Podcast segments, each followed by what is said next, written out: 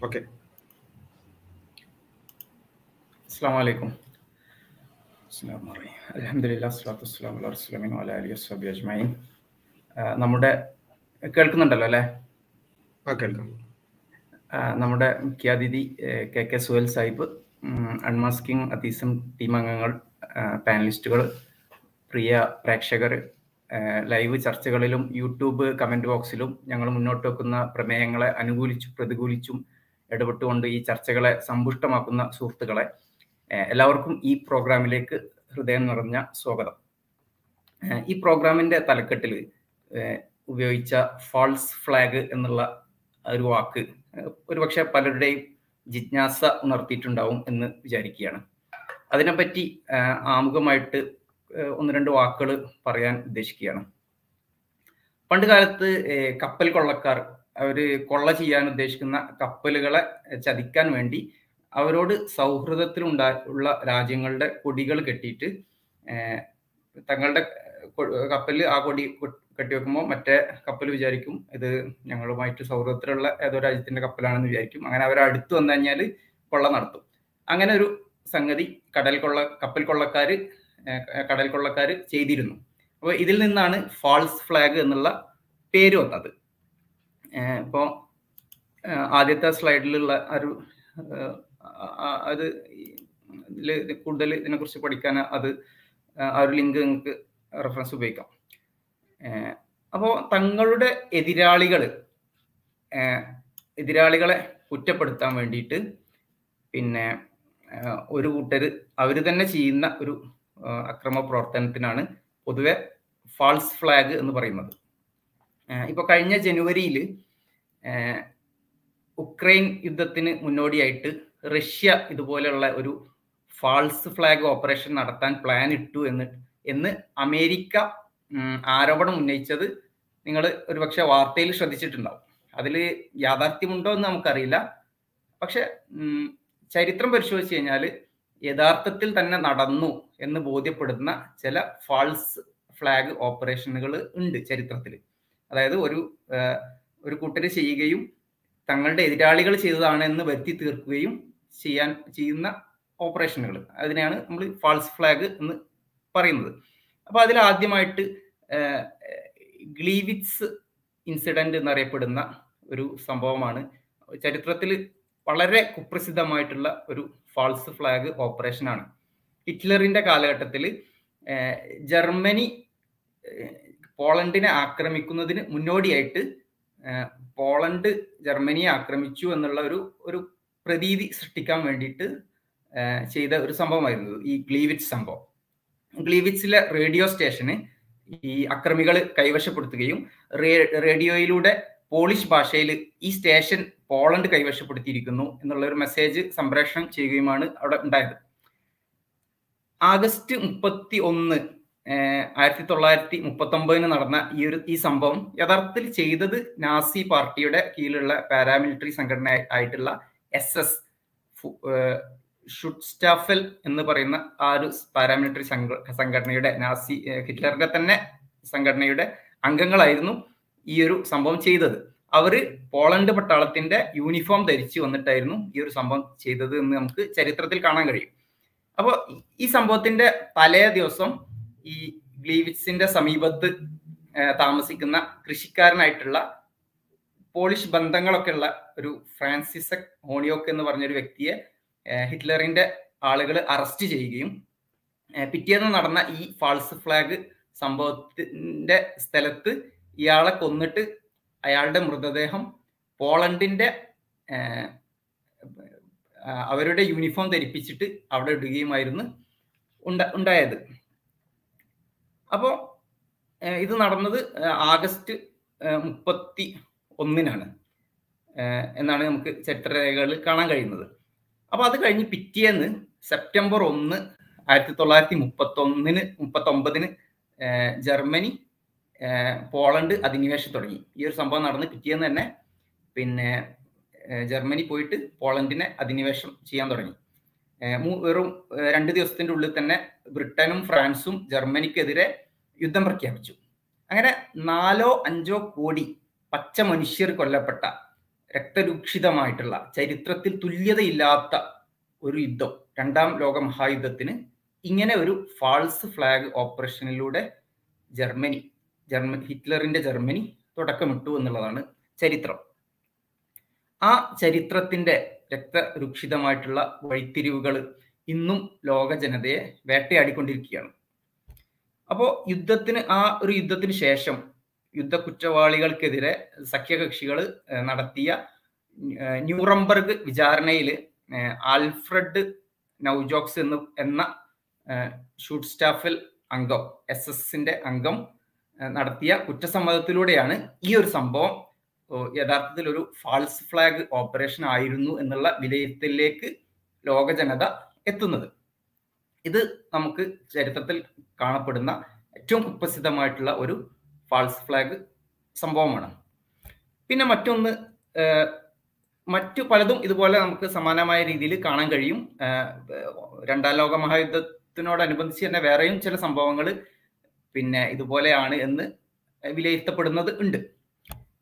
പിന്നെ ഒന്ന് സമാനമായ രീതിയിൽ ഒന്ന് നമുക്ക് കാണാൻ കഴിയുന്നത് അമേരിക്കയും യു എസ് എസ് ആറും തമ്മിലുള്ള ആ ഒരു അവരുടെ തമ്മിലുള്ള വടംവലികൾക്കിടയിൽ നടന്ന ഒരു സംഭവം ആണ്. അതായത് യഥാർത്ഥത്തിൽ അമേരിക്ക പ്ലാൻ ചെയ്ത ഒരു സംഭവമാണ്. ഇപ്പോൾ രണ്ടായിരത്തി പതിനേഴിലോ മറ്റോ ന്യൂസ് വീക്കിൽ വന്ന ഒരു ആർട്ടിക്കിൾ ഉണ്ടായിരുന്നു. അപ്പോൾ അതിൽ പറയുന്നത് എന്താ വെച്ചാൽ യു എസ് എസ് ആറുമായിട്ട് യുദ്ധം ഉണ്ടാക്കാൻ വേണ്ടിയിട്ട് അമേരിക്ക ഇതുപോലെ ഒരു ഫാൾസ് ഫ്ലാഗ് ഓപ്പറേഷൻ പ്ലാൻ ചെയ്യും. അതിന് പദ്ധതി പദ്ധതി ഇട്ടിരുന്നു. എന്നിട്ട് അവരുടെ പദ്ധതി എന്തായിരുന്നു വെച്ചാൽ യു എസ് എസ് ആറിന്റെ വിമാനം യു എസ് എസ് ആറുമായിട്ട് നല്ല ബന്ധത്തിലുള്ള രാജ്യങ്ങളിൽ നിന്ന് വാങ്ങിയ ശേഷം യു എസ് എസ് ആർ അമേരിക്കയെ ആക്രമിച്ചു എന്ന് തോന്നിപ്പിക്കുന്ന രൂപത്തിലുള്ള ഒരു കൃത്രിമ സംഭവം ഉണ്ടാക്കുക എന്നുള്ളതായിരുന്നു പ്ലാൻ. പക്ഷെ പിന്നീട് ഈ ഒരു സംഭവ ഇതിൽ നിന്ന് അമേരിക്ക പിന്മാറി. അത് ആക്ച്വലി നടപ്പാക്കിയിട്ടില്ല. അങ്ങനെ പ്ലാൻ ഇട്ടിട്ടേ ഉള്ളൂ. പിന്നെ പുറത്തു വരുന്ന എങ്ങനെയാന്ന് വെച്ചാൽ ഈ പഴയ ഡോക്യുമെന്റുകൾ ഉണ്ടാവുമല്ലോ. രഹസ്യ സ്വഭാവമുള്ള ഡോക്യുമെന്റുകൾ അത് പിന്നെ കുറെ കാലം കഴിയുമ്പോൾ അത് തരം തിരിച്ചിട്ട് ഡീക്ലാസിഫൈ ചെയ്യും. തുറന്നു കൊടുക്കുന്ന ഡോക്യുമെന്റുകൾ ഉണ്ടാവും. അമേരിക്കയുടെയും രാജ്യങ്ങൾ വിവിധ രാജ്യങ്ങൾ അങ്ങനെ ചെയ്യാറുണ്ട്. അപ്പൊ അങ്ങനെ അമേരിക്ക ഡീക്ലാസിഫൈ ചെയ്ത രേഖകൾ പുറത്തറിയുന്നത് ആയിരത്തി തൊള്ളായിരത്തി അറുപത്തിരണ്ടിനോട് അടുത്ത ഏതോ ഒരു വർഷത്തിലാണ് ഈ ഒരു സംഭവം നടന്നത് എന്ന് എന്നാണ് നമുക്ക് ആ ഡോക്യുമെന്റുകളിൽ നിന്ന് മനസ്സിലാക്കി ഇതിന്റെ മുമ്പത്തെ ഒരു സ്ലൈഡ് ഉണ്ട്.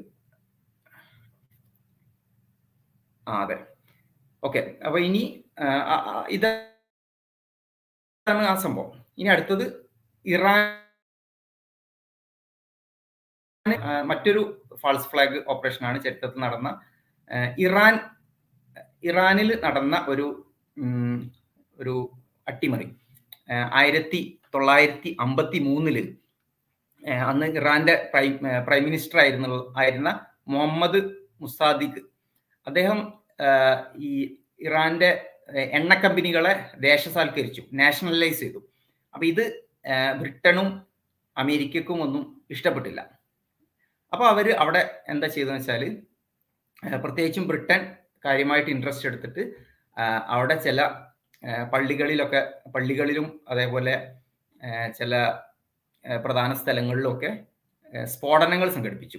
ബ്രിട്ടൻ ബ്രിട്ടൻ സംഘടിപ്പിക്കുകയും എന്നിട്ട് ഇതും ഈ പറഞ്ഞ രൂപത്തിലുള്ള ഒരു ഫാൾസ് ഫ്ലാഗ് ഓപ്പറേഷൻ ആയിരുന്നു. എന്നിട്ട് അത് ഈ ഇറാനിലെ ഗവൺമെന്റിന്റെ കൂടെ ഉണ്ടായിട്ടുള്ള കമ്മ്യൂണിസ്റ്റ് പാർട്ടി ഉണ്ടായിരുന്നു. ഇറാനിന്റെ ഗവൺമെന്റിനെ സപ്പോർട്ട് ചെയ്യുന്ന ഒരു കമ്മ്യൂണിസ്റ്റ് പാർട്ടി ഉണ്ടായിരുന്നു അവിടെ ഉണ്ടായിരുന്നത് അവരുടെ പേരിൽ ആരോപിക്കുകയും അവരാണ് ചെയ്തത് എന്നുള്ള രൂപത്തിൽ ഈ ഒരു സംഭവം പ്രചരിപ്പിക്കപ്പെടുകയും ചെയ്തു. അപ്പൊ ജനങ്ങൾ ഇളകി. ഇങ്ങനെ ഒരു സംഭവം ഗവൺമെന്റുമായിട്ട് പിന്നെ അനുകൂല അനുകൂലിച്ച് നിൽക്കുന്ന ഒരു പാർട്ടി ഇങ്ങനെ ചെയ്ത് എന്നൊക്കെ എന്നൊക്കെ ഒരു വിവരം പുറത്തു വന്നപ്പോൾ ജനങ്ങൾ ഇളകി. അങ്ങനെ അതൊരു ഒരു ഭരണകൂട അട്ടിമറിയിലേക്ക് നയിക്കുകയാണ് ഉണ്ടായത്. അപ്പോൾ അതിന്റെ ശേഷം അമേരിക്കയുടെയും ബ്രിട്ടന്റെയും സഹായത്തോടെ ഷാ ഇറാനിലെ ഷാ ഭരണത്തിലേറുകയും അയാൾ ആയിരത്തി തൊള്ളായിരത്തി അറുപത്തി ഏഴ് വരെ ഭരിക്കുകയും ചെയ്തു. അപ്പൊ ഇത് നമുക്ക് ഒരുപാട് റെഫറൻസുകൾ ഇത് കാണാൻ കഴിയും. അറുപത്തിനാല് വർഷത്തിന് ശേഷം അമേരിക്കൻ രഹസ്യാന്വേഷണ വിഭാഗം അവർ ഇതേപോലെ ഡീക്ലാസിഫൈ ചെയ്ത് പുറത്തുവിട്ട രേഖകളിൽ നിന്നാണ് ഈ വിവരം നമുക്ക് കിട്ടുന്നത്. അതായത് അവർ തന്നെ സമ്മതിച്ച സമ്മതിക്കുന്ന അവർ തന്നെ പുറത്തുവിട്ട കാര്യമാണ്. അത് അതായത് വേറെ ആരോ ആരോപിക്കുന്നതല്ല. അമേരിക്ക തന്നെ പുറത്തുവിട്ട രേഖകളിൽ നിന്ന് മനസ്സിലാക്കുന്ന കാര്യമാണ്. അപ്പോൾ ഇങ്ങനെ ഈ ഒരു രൂപത്തിലുള്ള ഒരുപാട് ഫാൾസ് ഫ്ലാഗുകൾ നമുക്ക് ചരിത്രത്തിലും പലയിടത്തും കാണാൻ കഴിയും. പക്ഷെ ഇത്തരം വിഷയങ്ങൾ പഠിക്കാൻ ശ്രമിക്കുമ്പം നമ്മുടെ മുന്നിലുള്ള ഒരു പ്രതിസന്ധി എന്താന്ന് വെച്ചാൽ ഇപ്പോൾ ചില തിയറികൾ ഇതിൽ ചിലത് വെറും കൺസ്പിറസി തിയറികളായിരിക്കാം ചിലത് യഥാർത്ഥത്തിൽ തന്നെ നടന്ന ഫാൾസ് ഫ്ലാഗ് സംഭവങ്ങളും ആവാം. അപ്പോൾ അത്തരം സംഭവങ്ങളുടെ യാഥാർത്ഥ്യം മനസ്സിലാക്കുന്നതിൽ നെല്ലും പതിരും വേർതിരിച്ചെടുക്കാൻ വളരെ ശ്രദ്ധ ആവശ്യമാണ്. അപ്പോൾ കൃത്യമായ എവിഡൻസുകൾ പരിശോധിച്ച് തീരുമാനമെടുക്കുക എന്നുള്ളതാണ് നമുക്ക് ചെയ്യാൻ കഴിയുന്ന കാര്യം. ഇപ്പം ഞാനിപ്പോൾ മെൻഷൻ ചെയ്ത സംഭവങ്ങളെല്ലാം ഇതുപോലെയുള്ള കൃത്യമായ എവിഡൻസിന്റെ അടിസ്ഥാനത്തിൽ തെളിവിന്റെ അടിസ്ഥാനത്തിൽ നമുക്ക് വിലയിരുത്താൻ കഴിഞ്ഞ കഴിയുന്ന കാര്യങ്ങളാണ്. വളരെ കൃത്യമായിട്ട് കോടതിയിൽ തെളിഞ്ഞ കാര്യങ്ങൾ അല്ലെങ്കിൽ കുറ്റസമ്മതം നടത്തിയ നടത്തപ്പെട്ട കാര്യങ്ങൾ അല്ലെങ്കിൽ ഡീക്ലാസിഫൈഡ് രേഖകൾ തുടങ്ങിയ എവിഡൻസുകൾ ഉള്ള ഒരു സംഭവങ്ങളാണ് ഞാനിപ്പോൾ ഉദ്ധരിച്ചത്. അതുപോലെ പല പലതും ഉണ്ട്. അങ്ങനെ ആരോപിക്കപ്പെടുന്ന പലതും ഉണ്ട്. പക്ഷെ എല്ലാത്തിനും നമുക്ക് എവിഡൻസ് ഇല്ല എന്നുള്ളതാണ്. അപ്പോൾ എവിഡൻസ് ഉള്ള കാര്യങ്ങൾ മാത്രമാണ് ഞാൻ ഉദ്ദേശി ഇപ്പോൾ ഇവിടെ ഉദ്ധരിച്ചത്. അപ്പോൾ ഇതാണ് ഈ ഫ്ലാ ഫാൾസ് ഫ്ലാഗ് എന്ന് പറഞ്ഞ സംഗതി. പിന്നെ അത് ലോകരാഷ്ട്രീയത്തിൽ സംഭവിക്കാറുള്ള സംഭവിച്ചുകൊണ്ടേ ഇരിക്കാവുന്ന വഞ്ചനകളാണ് ഈ രൂപത്തിലുള്ള ഫാൾസ് ഫ്ലാഗ് ഓപ്പറേഷനുകൾ ഒരുപക്ഷെ നമ്മൾ ജീവിക്കുന്ന കാലഘട്ടത്തിലും ഇതുപോലെയുള്ള സംഭവങ്ങൾ നടക്കുന്നുണ്ടാവാം. പക്ഷെ നമുക്കത് പതിറ്റാണ്ടുകൾ കഴിഞ്ഞിട്ടായിരിക്കാം അതിന്റെ എവിഡൻസുകൾ പുറത്തു വരുന്നത്. അപ്പോൾ ഈ ഒരു സംഭവങ്ങളിലൊക്കെ വന്ന പോലെ ഇപ്പോൾ ആറ് പതിറ്റാണ്ട് കഴിഞ്ഞിട്ടൊക്കെയാണ് ഇറാനിലെ ആ ഒരു അട്ടിമറിയിൽ ഇങ്ങനെ ഫാൾസ് ഫ്ലാഗ് ആയിരുന്നു പ്രവർത്തിച്ചത് എന്ന് നമുക്ക് പുറത്തറിയുന്നത്. അപ്പോൾ ഫാൾസ് ഫ്ലാഗ് ഓപ്പറേഷനുകളെ കുറിച്ച് ഈ ഇത്രയുമാണ് നമ്മൾ മനസ്സിലാക്കേണ്ട ചില ആമുഖമായിട്ട് മനസ്സിലാക്കേണ്ട വിഷയം. മറ്റൊരു വിഷയത്തിലൊക്കെ കൂടി നിങ്ങളുടെ ശ്രദ്ധ ക്ഷണിക്കാൻ ഞാൻ ആഗ്രഹിക്കുകയാണ്. പലപ്പോഴും നമ്മൾ ചർച്ച ചെയ്തിട്ടുള്ളതാണ് നമ്മൾ ഈ ചാനലിൽ തന്നെ പലപ്പോഴും ചർച്ച ചെയ്യുന്നതാണ്. പിന്നെ അടിസ്ഥാനപരമായിട്ടുള്ള അറിവിന്റെ നാല് മാർഗങ്ങൾ.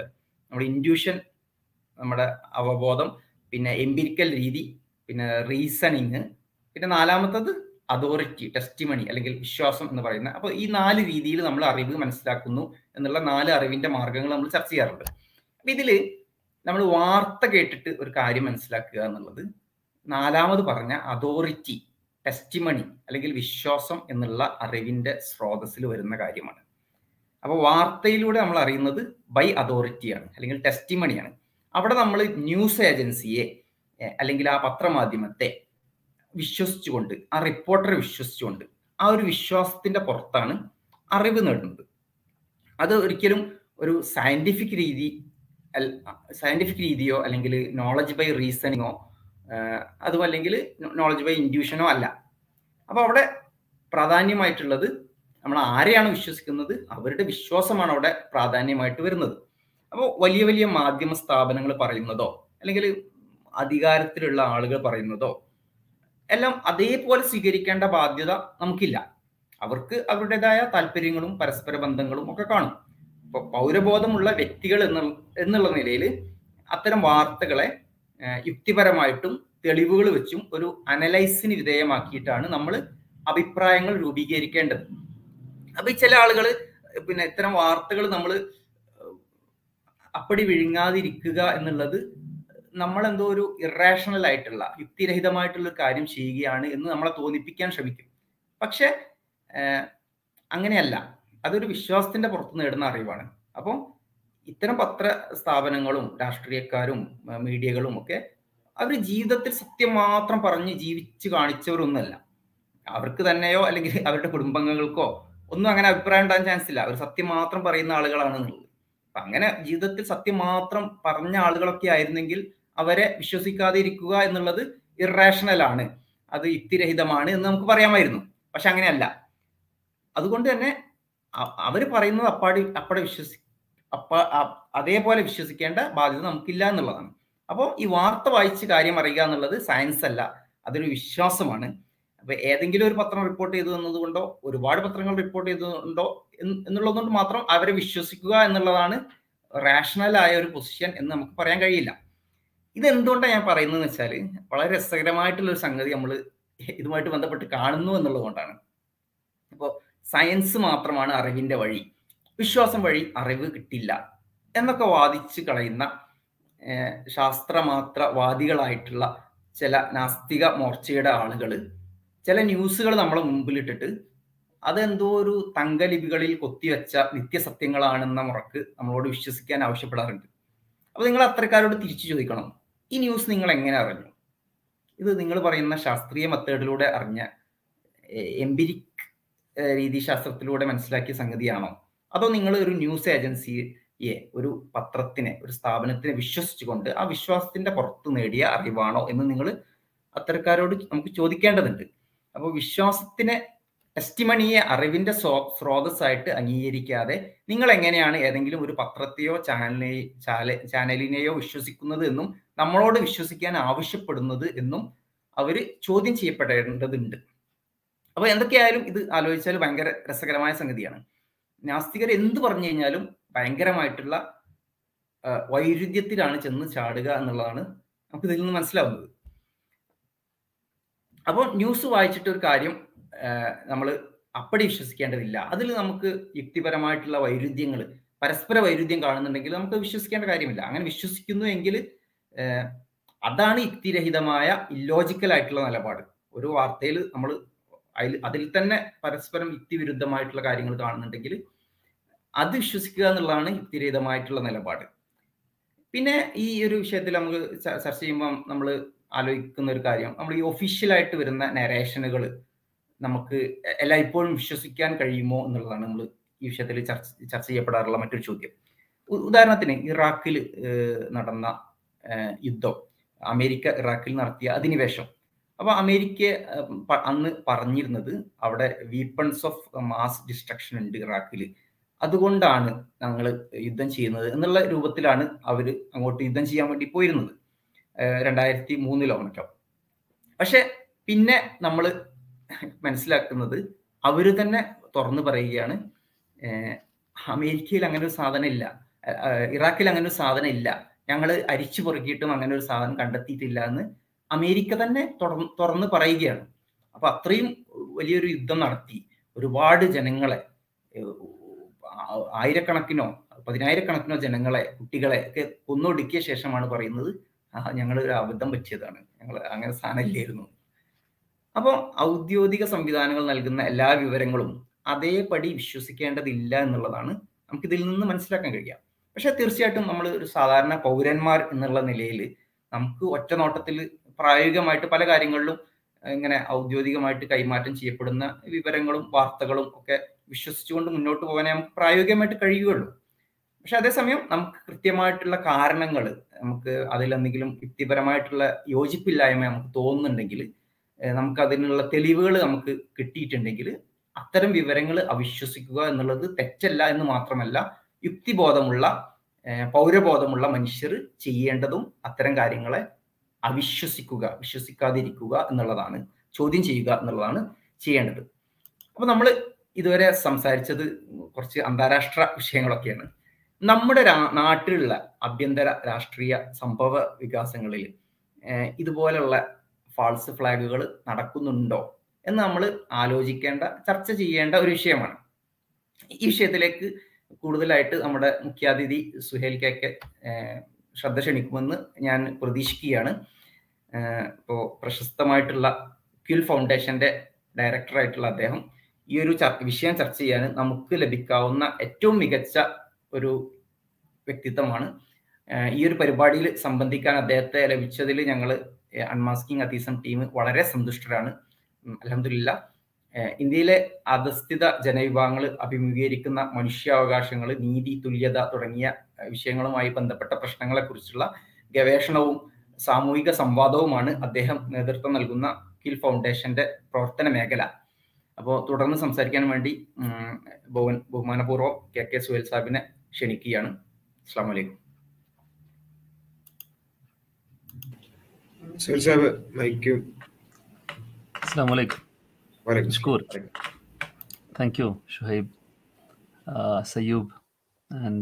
ബാസിൽ കൂടെയുള്ള എല്ലാവർക്കും സ്വാഗതം ഓതുകയാണ്.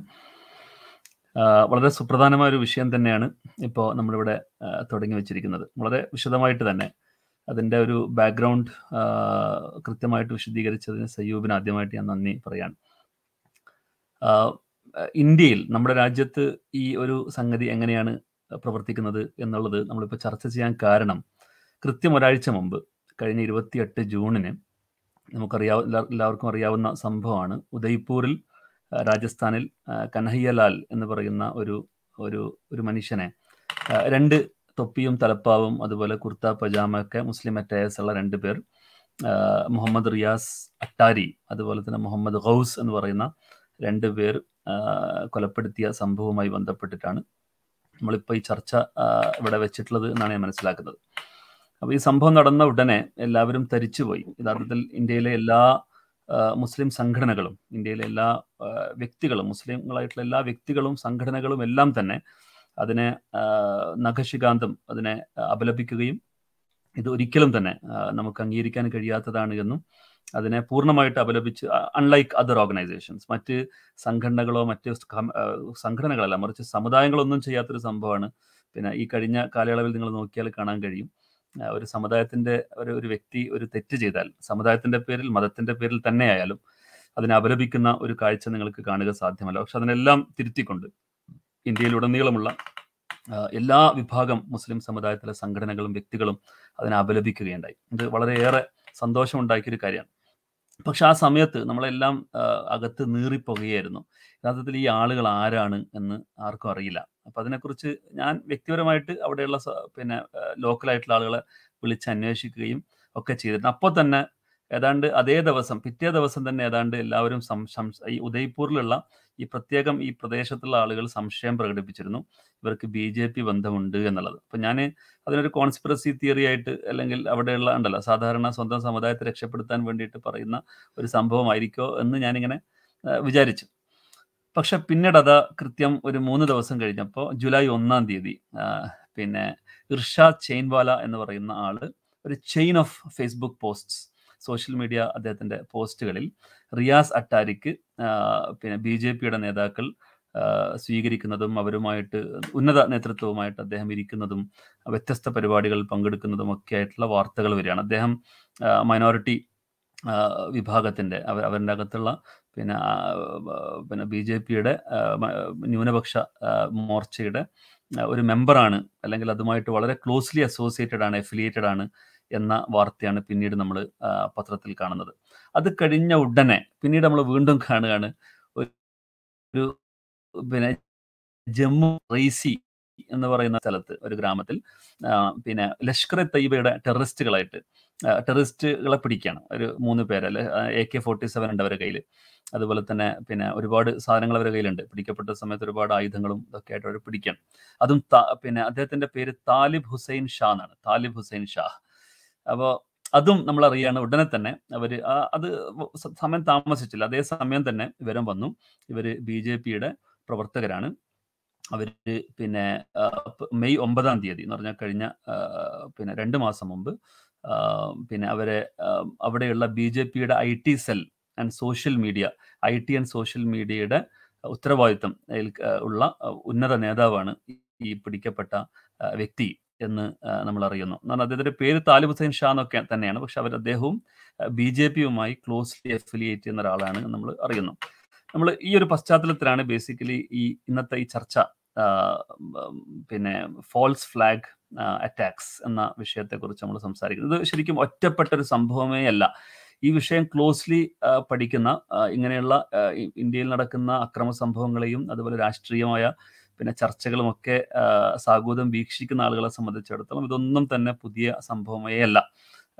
ഓബ്വിയസ് എന്നാണ് അതിനെക്കുറിച്ച് അതിനെക്കുറിച്ച് അറിയാവുന്ന പക്വതയുള്ള ആളുകളൊക്കെ പ്രതികരിച്ചത്. ഇറ്റ്സ് ഓബ്വിയസ് അതിലൊന്നും പ്രത്യേകിച്ചൊന്നും അത്ഭുതപ്പെടാനില്ല എന്നുള്ളതാണ്. നിങ്ങൾക്കറിയാം ഡിസംബർ പതിമൂന്നാം തീയതി രണ്ടായിരത്തി ഒന്നിനാണ് പാർലമെന്റ് അറ്റാക്ക് നടന്നത്. നേരത്തെ സയ്യൂബ് ഇത് വിശദീകരിക്കുന്ന സമയത്ത് റേജ് ടാക്ക് അറ്റാക്കിനെ കുറിച്ച് പറഞ്ഞോ എനിക്കറിയില്ല. പിന്നെ ഹിറ്റ്ലറുടെ ജർമ്മൻ പാർലമെന്റിന്റെ മുകളിൽ നടന്നിട്ടുള്ള അറ്റാക്ക് മൊത്തം ജൂതന്മാർക്കെതിരെ ഒരു വലിയ പിന്നെ എന്താണ് ഒരു ഒരു നിയമം pass series of laws discriminatory laws പാസ്സാക്കാൻ അത് കാരണമായത് ഈ ഒരു സംഭവമാണ്. അപ്പൊ ഇത് പിന്നെ പാർലമെന്റ് അതേപോലെ പാർലമെന്റ് അറ്റാക്ക് ഇന്ത്യയിൽ നടക്കുകയാണ് ഡിസംബർ പതിമൂന്നാം തീയതി എന്ന് പറഞ്ഞാൽ സെപ്റ്റംബർ പതിനൊന്ന് ആക്രമണം കഴിഞ്ഞിട്ട് കൃത്യം രണ്ട് മാസത്തിന് ശേഷമാണ്. പിന്നെ അമേരിക്കയിലുള്ള ആക്രമണത്തിന് ശേഷം രണ്ട് മാസത്തിന് ശേഷം പാർലമെന്റ് അറ്റാക്ക് നടക്കുകയാണ്. നിങ്ങൾ ആലോചിച്ച് നോക്കണം അതിന്റെ ഭീകരത. ലോകം മുഴുവൻ അൽഖായിദയെക്കുറിച്ചും ഭീകരതയെക്കുറിച്ചും സംസാരിക്കുന്ന സമയത്ത് ഇന്ത്യയുടെ പാർലമെന്റ് ആക്രമിക്കപ്പെടുക എന്നിട്ട് ഇതിനെക്കുറിച്ച് അന്വേഷിക്കുമ്പോൾ നമ്മൾ കാണുന്നത് ദേവീന്ദർ സിംഗ് എന്ന് പറയുന്ന ഒരാളാണ്. അദ്ദേഹമാണ് ലഷ്കർ തൈബയുടെ പ്രവർത്തകരെ പിന്നെ കോർഡിനേറ്റ് ചെയ്തത്. ദേവീന്ദർ സിംഗ് ആണ് എന്ന് പറയുന്ന S O G special special operations ഗ്രൂപ്പിന്റെ മേധാവിയാണ്. നേരത്തെ അഫ്സൽ ഗുരു എന്ന് പറയുന്ന one of the prime accused ആയിട്ടുള്ള അഫ്സൽ ഗുരുവിനെ കശ്മീരിൽ നിന്ന് അദ്ദേഹത്തെ പീഡിപ്പിക്കുകയും അദ്ദേഹത്തെ കൊണ്ട് ഇതൊക്കെ ചെയ്യിക്കുകയും ഡൽഹിയിലേക്ക് കൊണ്ടുവരികയും അതുപോലെ ഈ പറയുന്ന ഓപ്പറേഷൻസിന്റെ എല്ലാ സംഗതികളും ചെയ്യിച്ചത് അതിന്റെ ബിറ്റ്സ് ആൻഡ് പീസസ് ആയിട്ട്. ആ സമയത്ത് അഫ്സൽ ഗുരുവിന് ഐഡിയ ഇല്ല എന്നാണ് അദ്ദേഹം പറയുന്നത്. അദ്ദേഹം തന്നെ അഫ്സൽ ഗുരു പറയാണ് Davinder Singh was the handler. He was actually arranging me everything in Delhi. എന്ന് അദ്ദേഹം ആവർത്തിച്ചു അദ്ദേഹത്തിന്റെ കൺഫെഷൻ അദ്ദേഹത്തിന്റെ കൺഫെഷനിലും അതുപോലെ അദ്ദേഹത്തിന്റെ കോടതി രേഖകൾ നിങ്ങൾക്ക് കാണാൻ സാധിക്കും. ഇതേ ദേവീന്ദർ സിംഗിനെ നിങ്ങൾ കാണുന്നത് രണ്ടായിരത്തി പിന്നെ എന്താണ് രണ്ടാ രണ്ടായിരത്തി പത്തൊമ്പതിലാണെന്ന് തോന്നുന്നു. എന്ന് പറഞ്ഞാൽ രണ്ട് വർഷം മുമ്പ് അദ്ദേഹത്തെ പിന്നെ അറസ്റ്റ് ചെയ്യുന്നുണ്ട്. അന്ന് ലഷ്കർ തയ്യബൊക്കെയാണ് ഡിസംബർ പതിമൂന്നാം തീയതി സെപ്റ്റംബർ സോറി പിന്നെ പാർലമെന്റ് അറ്റാക്ക് എന്നാൽ ഇപ്പൊ പിടിക്കപ്പെടുന്ന സമയത്ത് അദ്ദേഹത്തിന്റെ വണ്ടിയിൽ ഹിസ്ബുൽ മുജാഹിദീന്റെ ആളുകളാണുള്ളത്. ഹിസ്ബുൽ മുജാഹിദീന്റെ ആളുകളെയും കൂട്ടിയിട്ട് ഇദ്ദേഹം പിന്നെ എന്താണ് കുൽഗാം എന്ന് പറയുന്ന സ്ഥലത്താണ് അദ്ദേഹത്തെ പിടിക്കുന്നത്. പിന്നെ ഹിസ്ബുൽ മുജാഹിദ്ദീൻ തീവ്രവാദികളോടൊപ്പം ഇന്ത്യയുടെ ഒരു സെക്യൂരിറ്റി ഏജൻസിയിൽ ഉന്നതനായ ഒരാൾ പിടിക്കപ്പെടുന്നതാണ് പിന്നെ നമ്മൾ കാണുന്നത്. അദ്ദേഹം ഇപ്പോഴും ജയിലിലാണെന്നാണ് മനസ്സിലാകുന്നത് അദ്ദേഹത്തിന്റെ കേസിനെ കുറിച്ച് നമുക്ക് യാതൊരു വിവരവും അതിനുശേഷമില്ല എന്ന് നമുക്ക് കാണാൻ സാധിക്കും. അപ്പൊ ഏതായാലും ഇതൊരു സംഭവമാണ്. ശരിക്കും നിങ്ങൾക്കറിയാം ഗ്ലോബൽ വാർ ഓൺ ടെററിന്റെ രണ്ട് ഡെക്കേഡ് പൂർത്തിയാവുന്ന ഈ ഒരു സന്ദർഭത്തിൽ എന്താണ് ഈ ഗ്ലോബൽ വാർ ഓൺ ടെറർ? അതുപോലെ ഭീകരവാദ വിരുദ്ധ യുദ്ധവും മുസ്ലിങ്ങൾക്കെതിരായിട്ട് ഇത്ര കൊണ്ടുപിടിച്ച പിന്നെ പിന്നെ എന്താണ് ഡിഫമേഷൻ അല്ലെങ്കിൽ എന്താണ് പിന്നെ ഇത്രയും വലിയ ഒരു ഒരു ഒരു ഒരു globally coordinated political campaign against Islam and Muslims തുടങ്ങിയിട്ട് ഇപ്പോൾ രണ്ട് ഡെക്കേഡായി ഈ സമയത്ത് ശരിക്കും global war on terror was actually a catastrophic failure on every front എന്നുള്ളതാണ് അതിന്റെ വിശദമായ അതിന്റെ കാര്യങ്ങൾ. നിങ്ങൾ നിങ്ങൾ ഓരോ ഓരോ ഞാൻ വെറുതെ പറയുന്നല്ല കഴിഞ്ഞ ഇരുപത് വർഷമായിട്ട് പിന്നെ ഈ സംഗതിയെ ഒരു വിഷയം പോലും വിടാതെ ഒരു കേസ് പോലും വിടാതെ അതിന്റെ എല്ലാ കോടതി രേഖകളും നിരന്തരം വായിക്കുകയും പഠിക്കുകയും ചെയ്യുന്ന ഒരാളെന്ന നിലയ്ക്ക് എനിക്ക് പൂർണമായ കൺവിക്ഷനോടുകൂടി ഈ കാര്യം പറയാൻ സാധിക്കും. ഏറ്റവും അതിൽ ഏറ്റവും പിന്നെ അത്ഭുതപ്പെടുന്ന ഒരു കാര്യം നിങ്ങൾ ആലോചിച്ച് നോക്കണം. അത് പറഞ്ഞിട്ട് ഞാൻ ഇവിടെയുള്ള ഫോൾസ് ഫ്ലാഗ് അറ്റാക്കുകളിലേക്ക് ഞാൻ വരാം. എന്ന് പറഞ്ഞാൽ ഗ്ലോബൽ വാർ ഓൺ ടെററിൽ പിന്നെ പിന്നെ അൽ ഖായ്ദയുടെ മെമ്പേഴ്സ് എന്ന് പറഞ്ഞിട്ട് അറസ്റ്റ് ചെയ്യപ്പെട്ട എഴുന്നൂറ്റി എഴുപത്തി ഒമ്പത് പേരാണ് ഗോണ്ടനാമോ പ്രിസണിൽ അറസ്റ്റ് ചെയ്യപ്പെട്ടുള്ളത്. ഗോണ്ടനാമോ പ്രിസണിലാണ് അവർ അറസ്റ്റ് ചെയ്യപ്പെട്ടിട്ടുള്ളത്. നിങ്ങൾക്കറിയാം ഗോണ്ടനാമോ അറിയാത്ത ആരും ഉണ്ടാവില്ല. അവിടെ ശരിക്കും പറഞ്ഞാൽ അതൊരു എന്താണ് പിന്നെ അതിനെക്കുറിച്ച് പറയുന്നത് ഐലൻഡ് ഔട്ട്സൈഡ് ദ ലോ വെച്ചാൽ ഒരു ദ്വീപ് നിയമത്തിന് പുറത്തുള്ള ഒരു ദ്വീപ് എന്ന് അതിനെക്കുറിച്ച് വേണമെങ്കിൽ പറയാം. അപ്പോൾ അത്രയ്ക്ക് നിയമത്തിനോ അല്ലെങ്കിൽ മനുഷ്യാവകാശത്തിനോ സ്ഥാനമില്ലാത്ത ഒരു സ്ഥലത്ത് അവരെ പീഡിപ്പിച്ചുകൊണ്ട് അവരെ എല്ലാവിധ ക്രിയകളും ചെയ്തുകൊണ്ട് അതിന്റെ ഫോട്ടോസും വീഡിയോസും ഒക്കെ പിന്നീട് പുറത്തേക്ക് വന്നു. അതിന്റെ പേരിൽ തന്നെയാണ് ഇപ്പോൾ നിങ്ങൾക്ക് കാണാൻ സാധിക്കും. പിന്നെ വിക്കി വിക്കിലീക്സിന്റെ പിന്നെ ഫൗണ്ടറെയും അതുപോലെ തന്നെ മാനിങ് എന്ന് പറയുന്ന ഓഫീസറെയൊക്കെ പിന്നീട് അറസ്റ്റ് ചെയ്തത് ഇല്ല എന്നുള്ളത് കൊണ്ടല്ല ഉള്ള സംഭവത്തെ പുറത്താക്കി പുറത്തേക്ക് കൊണ്ടുവന്നു എന്നുള്ളത്. ആ സമയത്ത് എഴുന്നൂറ്റി എഴുപത്തി ഒമ്പത് പേരാണ് ഇന്നേ വരെ seven hundred seventy nine prisoners ആണ് ഗോണ്ടനാമോൽ ഉണ്ടായത്. നിങ്ങൾക്ക് അറിയണോ ഒരു ഞെട്ടിക്കുന്ന വിവരം അറിയില്ലെങ്കിൽ അറിയാത്തവർക്ക് ഞെട്ടുന്ന ഒരു വിവരമാണ്. ഈ എഴുന്നൂറ്റി എഴുപത്തി ഒമ്പത് അൽഖായിദ കോട്ടൻ കോട്ട് അൽ ഖായ്ദയുടെ ആളുകൾ ഇവരെ പിന്നെ ട്രയൽ പൂർത്തിയായ ആയതിനു ശേഷം എത്ര പേര് കൺവിക്റ്റ് ആയിട്ടുണ്ടാവും? ഒരു ചോദ്യമാണല്ലോ. അതിന് ഇരുപത് വർഷം കഴിഞ്ഞു. ഇതിൽ എഴുന്നൂറ്റി എഴുപത്തി ഒമ്പത് പേരിൽ എത്ര പേര് പിന്നെ പുറത്തേക്ക് വന്നിട്ടുണ്ടാവും? എക്വിറ്റലായിട്ടുണ്ടാവും ആ വിവരം ഇതാണ്. എഴുന്നൂറ്റി എഴുപത്തി ഒന്ന് പേർ എക്വിറ്റലാണ് എഴുന്നൂറ്റി എഴുപത്തി ഒമ്പതിൽ എഴുന്നൂറ്റി എഴുപത്തി ഒന്നും എക്വിറ്റലാണ് ബാക്കി എട്ട് പേര് മാത്രമാണ് കോൺവിക്റ്റഡ് ആയിട്ടുള്ളത്. ആ കോൺവിക്റ്റ് ആയ ആളുകളിൽ this conviction was actually overturned in appeal അവർ പിന്നെ അപ്പീലിന് പോയപ്പോൾ മൂന്ന് പേര് പിന്നെ എന്ത് ചെയ്തു? വീണ്ടും അവിടുന്ന് എക്വിറ്റ് ആവുന്നു. എന്ന് പറഞ്ഞാൽ എഴുന്നൂറ്റി എഴുപത്തി ഒന്ന് പ്ലസ് മൂന്ന് എഴുന്നൂറ്റി എഴുപത്തി നാല് പേര് എക്വിറ്റിലാവുന്നു അതിനുശേഷം ഫൈനൽ കൺവിക്ഷൻ എന്ന് പറയുന്ന അഞ്ച് പേരാണ്. അതിൽ രണ്ടുപേർ മരണപ്പെട്ടു. അവരുടെ കേസ് ശരിക്കും വാദിച്ചിട്ട് പോലുമില്ല അപ്പോൾ ഇതാണ് ശരിക്കും ഗ്ലോബൽ വാർ ഓൺ ടെററിന്റെ പിന്നെ അവസ്ഥ എന്ന് നമ്മൾ അറിയണം. അത് ഇന്ത്യയുടെ അവസ്ഥ ഞാൻ വേറെ സന്ദർഭത്തിൽ വേണമെങ്കിൽ ഇതിനെക്കുറിച്ച് തന്നെ ചർച്ച ചെയ്യുമ്പോൾ നമുക്ക് അതിനെക്കുറിച്ച് പറയാം. അപ്പോൾ ഇതാണ് ശരിക്കും പറഞ്ഞാൽ പിന്നെ ഭീകരവാദ ആരോപണവും അതിന്റെ യാഥാർത്ഥ്യവും പറയുമ്പോൾ പിന്നെ ഈ ലീഗൽ ഫ്രെയിംവർക്കിന്റെ സ്റ്റാൻഡേർഡ്സ് വെച്ചുകൊണ്ട് തന്നെ അതാണ് അമേരിക്കയുടെയും അതുപോലെ ഇന്ത്യയുടെയും എന്നല്ല ലോകത്തെ ഏത് രാജ്യങ്ങളുടെയും ലീഗൽ സ്റ്റാൻഡേർഡ്സ് വെച്ചുകൊണ്ട് തന്നെ ഒരിക്കലും ആരോപണങ്ങൾ കംപ്ലൈ ചെയ്യുന്നില്ല. അതൊരിക്കലും പ്രൂവ് ചെയ്യാൻ കഴിയുന്നില്ല അവർക്ക് തെളിയിക്കാൻ കഴിയുന്നില്ല എന്നുള്ളതാണ് എല്ലാം അപ്പൊ ഇതൊക്കെ ആരാണ് ചെയ്തതെന്നുള്ള ചോദ്യം ഉണ്ടല്ലോ അപ്പൊ ഈ പറയുന്ന പൊട്ടലും അതുപോലെ കൊല കൊല കൊലപാതകങ്ങളും മനുഷ്യന്റെ മനസ്സിനെ വിറങ്ങലിപ്പിക്കുന്ന ഈ ഭീകര സംഭവങ്ങൾ നടത്തിയത് ആര് എന്നുള്ള ചോദ്യം ബാക്കിയാണ്. നയൻ ലെവൻ അറ്റാക്ക് ഉൾപ്പെടെ ഒരു ഫോൾസ് ഫ്ലാഗ് അറ്റാക്ക് ആണ് എന്നാണ് ഒരു വിഭാഗം ആളുകൾ പറയുന്നത്. പക്ഷെ അതിനെ ഞാൻ അതിലേക്ക് ഇപ്പൊ പോകുന്നില്ല. ഏതായാലും പിന്നെ ഫോൾസ് ഫ്ലാഗ് അറ്റാക്കിനെ കുറിച്ച് പറയുമ്പോൾ നമ്മൾ പിന്നെ അതൊരു ഫോൾസ് ഫ്ലാഗ് എന്നുള്ളത് തന്നെ ഒരു കോൺസ്പിറസി തിയറി ആയിട്ടാണ് പറയുള്ളത് അപ്പൊ ഞാൻ അതിനെക്കുറിച്ച് പറയാം. ഒഫീഷ്യലി അതിന്റെ ഒരു- അതിന്റെ ഭാഷ എന്താണെന്ന് വെച്ചാൽ കൊവേർട്ട് ഓപ്പറേഷൻസ് ആണ്. Covert operations overt and covert overt എന്ന് പറഞ്ഞാൽ എല്ലാവർക്കും അറിയാവുന്നതും മറ്റ് എല്ലാവർക്കും ആരാണ് അതിന്റെ ഓഥർ അതിന്റെ സ്പോൺസർ എന്ന് കൃത്യമായിട്ട് അറിയുന്നതാണ് പിന്നെ overt operation O V E R T അതേസമയം covert C O V E R T എന്ന് പറയുന്നത് എന്താണ് എന്ന് പിന്നെ department of defense dictionary of military and associated terms എന്ന് പറയുന്ന രേഖയിൽ നിന്ന് അമേരിക്കയുടെ ഡിഫൻസ് ഡോക്യുമെന്റിൽ ഞാൻ വായിക്കുകയാണ് an operation that is so planned and executed as to conceal the identity of or permit plausible denial by the sponsor. ഇതാണ് quote and quote ഇതാണ് അതിന്റെ ഡെഫിനിഷൻ എന്ന് പറഞ്ഞാൽ അതിന്റെ ആ, ഓ- അതിന്റെ പിന്നെന്താണ് സ്പോൺസർഷിപ്പ് അല്ലെങ്കിൽ അത് അത് ചെയ്തത് ഞാനാണ് അല്ലെങ്കിൽ ഇന്നയാളാണ് എന്ന് ഇതിനെ കൺസീൽ ചെയ്യുന്ന അതിനെ മറച്ചു വെച്ചുകൊണ്ട്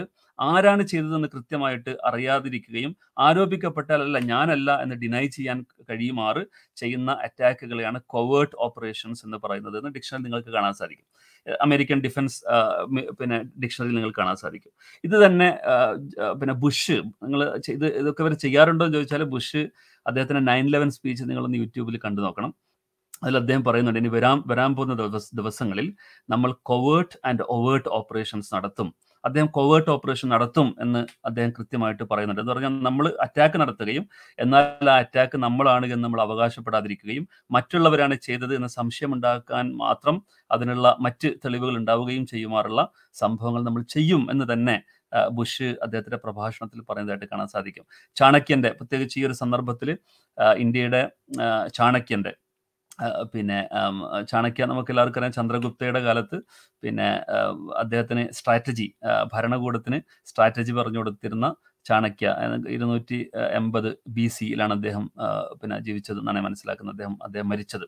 അപ്പൊ ഈ സമയത്ത് അദ്ദേഹം പറഞ്ഞിട്ടുള്ളത് അദ്ദേഹം അദ്ദേഹമാണ് ഇന്ത്യയുടെ ഡിഫൻസിന്റെയും അതുപോലെ ഇന്ത്യ ഇന്റേണൽ സെക്യൂരിറ്റിയുടെയും ഒക്കെ ഒരു പിന്നെ ഇന്നും ഗുരു ആയിട്ട് എണ്ണപ്പെടുന്നത്. അദ്ദേഹത്തിന്റെ അർത്ഥശാസ്ത്രയിൽ അദ്ദേഹം പറയുന്നുണ്ട് പിന്നെന്താണ് ലക്ഷ്യം മാർഗത്തെ സാധൂകരിക്കും അല്ല മാർഗം ലക്ഷ്യത്തെ ലക്ഷ്യം മാർഗത്തെ സാധൂകരിക്കും. എന്ന് പറഞ്ഞാൽ ബേസിക്കലി നിങ്ങളുടെ എന്ത് എങ്ങനെ ചെയ്യുന്നു എന്നുള്ളതല്ല. മറിച്ച് ലക്ഷ്യം എന്താണ് എന്താണ് എംഫസൈസ് എൻസ് നോട്ട് മീൻസ് എന്നുള്ളതാണ് അദ്ദേഹത്തിന്റെ വാചകം. അങ്ങനെ അങ്ങനെയാണ് ഇംഗ്ലീഷ് നിങ്ങൾ ട്രാൻസ്ലേറ്റ് ചെയ്താൽ ആ സംസ്കൃത ശ്ലോകത്തെ അങ്ങ് കിട്ടുക. അപ്പോൾ പിന്നെ നിങ്ങൾക്ക് ഏത് രീതിയിലും നിങ്ങൾക്കൊരു സംഗതി നേടിയെടുക്കാൻ സാധിക്കണം എന്നുള്ളതാണ്. ഇതിന്റെ ഇതേ ഒരു പിന്നെ പശ്ചാത്തലത്തിലായിരിക്കണം. മഹാത്മാഗാന്ധിയെ വധിച്ച പിന്നെ അത് എന്താണ് പിന്നെ ഗോഡ്സെയും അതുപോലെ തന്നെ ആപ്തയും ഇവർ രണ്ടുപേരും പിന്നെ ശരിക്കും സർക്കംസെഷൻ ചെയ്തിരുന്നു അല്ലെങ്കിൽ മാർക്കം ചെയ്തിരുന്നു എന്ന് ചരിത്രത്തിൽ കാണുന്നുണ്ട്. ഇതൊരു ഫോൾസ് ഫ്ലാഗ് അറ്റാക്ക് ആണോ എന്ന് ചരിത്രകാരന്മാർ ഇതിനെക്കുറിച്ച് ചോദിക്കുന്നുണ്ട്. രാഹുൽ ഈശ്വർ കഴിഞ്ഞ പിന്നെ കുറച്ച് ദിവസങ്ങൾക്ക് മുമ്പ് അദ്ദേഹം സുജിത് നായറിന് കൊടുത്തിട്ടുള്ള ഇന്റർവ്യൂവിൽ അത് നിങ്ങൾക്ക് യൂട്യൂബിൽ കാണാൻ സാധിക്കും. അതിന്റെ യൂട്യൂബ് പിന്നെ രാഹുൽ ഈശ്വർ എഡിറ്റോറിയൽ വിത്ത് സുജിത് നായർ. നിങ്ങൾ അടിച്ചിട്ട് അതിന്റെ പതിമൂന്നാമത്തെ മിനിറ്റിലേക്ക് പോയാൽ അദ്ദേഹം പറയുന്നത് ഞാൻ വായിക്കാം. അവർ ഹാർഡ് ലൈനേഴ്സ് അവർ ഹാർഡ് ലൈനേഴ്സ് ആണ് Sangh പരിവാറിന്റെ hardliners cut the Gaumata by ourselves and blame it on the Muslims to, to start a riot. നമ്മുടെ നമ്മളകത്തുള്ള എന്ന് പറഞ്ഞാൽ സംഘപരിവാറിന്റെ അകത്തുള്ള ആളുകൾ തന്നെ എന്ത് ചെയ്യാറുണ്ട്? ഗൗമാതയെ പിന്നെ ക- പിന്നെ വെട്ടുകയും എന്നിട്ട് അത് പിന്നെ മുസ്ലിങ്ങളുടെ മേലിൽ ആരോപിക്കപ്പെടും ബ്ലെയിം ചെയ്യുകയും ചെയ്യാറുണ്ട്. എന്തിനു വേണ്ടിയിട്ട്? സ്റ്റാർട്ട് എ റയറ്റ് കലാപങ്ങൾ തുടങ്ങാൻ വേണ്ടിയിട്ട്. എന്നിട്ട് അദ്ദേഹം he quotes various instances of false flag attacks അതിനുശേഷം അദ്ദേഹം പറയുകയാണ് and I am saying this with all responsibility അത് ഇംഗ്ലീഷിൽ തന്നെയാണ് പറയുന്നത് കേട്ടോ. ഞാൻ എല്ലാ ഉത്തരവാദിത്വ ബോധത്തോടെ അദ്ദേഹം ഞാൻ പറയുന്നു വൈ ഡസ് ദിസ് ഹാപ്പൻ എന്തുകൊണ്ടാണ് ഇത് സംഭവിക്കുന്നത്? We want an imaginary enemy നമുക്കൊരു സാങ്കല്പികമായ ശത്രുവിന് ആവശ്യമാണ്. So the so that we can unite Hindus this is injected because Hindus don't have a natural socio spiritual unity നമുക്കൊരു സാമൂഹികവും അതുപോലെ തന്നെ പിന്നെ ആത്മീയവുമായിട്ടുള്ള ഒരു യൂണിറ്റി നമുക്കില്ല. നമുക്ക് തൗഹീ മുസ്ലിങ്ങൾക്ക് തൗഹീദും അതുപോലെ റിസാലത്തും ആഹ്റത്തും നമസ്കാരവും പള്ളിയും ഹജ്ജും ഒക്കെ ഉള്ളതുപോലെ നമ്മൾ യുണൈറ്റ് ചെയ്യുന്ന ഒരു സംഭവം നമുക്കില്ല. അതുകൊണ്ട് ഇങ്ങനെയുള്ള കൃത്രിമമായ വഴികളിലൂടെ യുണൈറ്റ് ചെയ്യാൻ വേണ്ടിയിട്ടാണ് നമ്മൾ ശ്രമിക്കുന്നത്. Actually the danger is not from outside നമ്മുടെ ഹിന്ദു സമുദായം അനുഭവിക്കുന്ന അപകടം അത് പുറത്തുള്ളതല്ല മറിച്ച് അകത്തുള്ളതാണ്. Suicide drug abuse alcoholism family breakdowns and geriatric issues are the five issues which is destroying the Hindu community they are the real issues and not imaginary issues like Ghazwa-e Hind, created to scare Hindus into unity.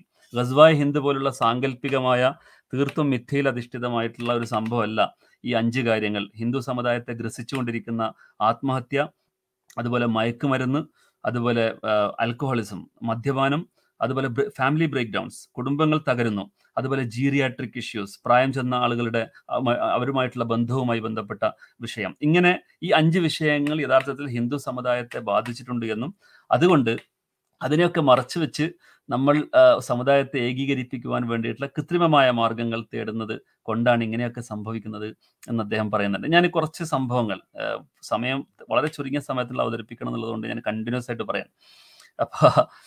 ഈ C A N R C പ്രൊട്ടസ്റ്റിന്റെ സമയത്ത് നിങ്ങൾക്ക് ഒരു ഒരു series of false flag attacks കാണാൻ സാധിക്കും. ഇതൊന്നും conspiracy theories അല്ല.